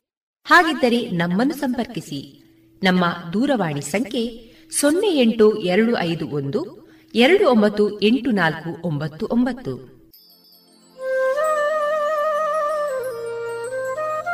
ಗಮನಿಸಿ ಕೇಳುಗರೆ, ನಮ್ಮ ಕಾರ್ಯಕ್ರಮಗಳನ್ನು ವೆಬ್ಸೈಟ್ ಮೂಲಕ ಕೂಡ ಆಲಿಸಬಹುದು. ನಮ್ಮ ವೆಬ್ಸೈಟ್ ವಿಳಾಸ W W W dot radio Panchajanya dot com. ಇಲ್ಲಿ ಆರ್ಕೈವ್ಸ್ನ ಭಾಗಕ್ಕೆ ಹೋಗಿ ಕ್ಲಿಕ್ ಮಾಡಿದರೆ ಹಳೆ ಕಾರ್ಯಕ್ರಮಗಳನ್ನು ಕೂಡ ಆಲಿಸಬಹುದು. ಜೊತೆಗೆ ನಮ್ಮ ಪ್ರಸಾರವನ್ನು ಆಪ್ ಮೂಲಕವೂ ಕೇಳಬಹುದು. ಪ್ಲೇಸ್ಟೋರ್ನಲ್ಲಿ ಪಾಂಚಜನ್ಯ ಸರ್ಚ್ ಮಾಡಿ, ಡೌನ್ಲೋಡ್ ಮಾಡಿಕೊಂಡು ತಮ್ಮ ಮೊಬೈಲ್ಗಳಿಗೆ ಇನ್ಸ್ಟಾಲ್ ಮಾಡಿದರೆ ರೇಡಿಯೋ ಪ್ರಸಾರದ ಕಾರ್ಯಕ್ರಮವನ್ನು ನೀವು ಆಲಿಸಬಹುದು. ನಮ್ಮ ಪ್ರಸಾರದ ಬಗೆಗೆ ನಿಮ್ಮ ಅಭಿಪ್ರಾಯಗಳನ್ನು ಹಂಚಿಕೊಳ್ಳಲು ನಮ್ಮ ವಿಳಾಸ ರೇಡಿಯೋ ಪಾಂಚಜನ್ಯ ತೊಂಬತ್ತು ಬಿಂದು ಎಂಟು ಎಫ್ಎಂ ಸಮುದಾಯ ಬಾನುಲಿ ಕೇಂದ್ರ, ನೆಹರು ನಗರ, ಪುತ್ತೂರು. ನಮ್ಮ ದೂರವಾಣಿ ಸಂಖ್ಯೆ ಸೊನ್ನೆ ಎಂಟು ಎರಡು ಐದು ಒಂದು, ಎರಡು ಒಂಬತ್ತು ಎಂಟು ನಾಲ್ಕು ಒಂಬತ್ತು ಒಂಬತ್ತು. ಇಮೇಲ್ ವಿಳಾಸ radio Panchajanya at Gmail dot com. ನಮ್ಮ ವಿಳಾಸ ಮತ್ತೊಮ್ಮೆ ರೇಡಿಯೋ ಪಾಂಚಜನ್ಯ ತೊಂಬತ್ತು ಬಿಂದು ಎಂಟು ಎಫ್ಎಂ, ಸಮುದಾಯ ಬಾನುಲಿ ಕೇಂದ್ರ, ನೆಹರು ನಗರ, ಪುತ್ತೂರು. ನಮ್ಮ ದೂರವಾಣಿ ಸಂಖ್ಯೆ ಸೊನ್ನೆ ಎಂಟು ಎರಡು ಐದು ಒಂದು ಎರಡು ಒಂಬತ್ತು ಎಂಟು ನಾಲ್ಕು ಒಂಬತ್ತು ಒಂಬತ್ತು. ಇಲ್ಲಿಗೆ ಈ ಹೊತ್ತಿನ ಪ್ರಸಾರ ಕಾರ್ಯಕ್ರಮವನ್ನ ಮುಕ್ತಾಯಗೊಳಿಸುತ್ತಿದ್ದೇವೆ. ಆತ್ಮೀಯ ಕೇಳುಗರಿಗೆಲ್ಲ ರೇಡಿಯೋ ಪಾಂಚಜನ್ಯದ ಬಳಗದ ಪರವಾಗಿ ನಾನು ತೇಜಸ್ವಿ ರಾಜೇಶ್ ಮಾಡುವ ಅನಂತ ವಂದನೆಗಳು.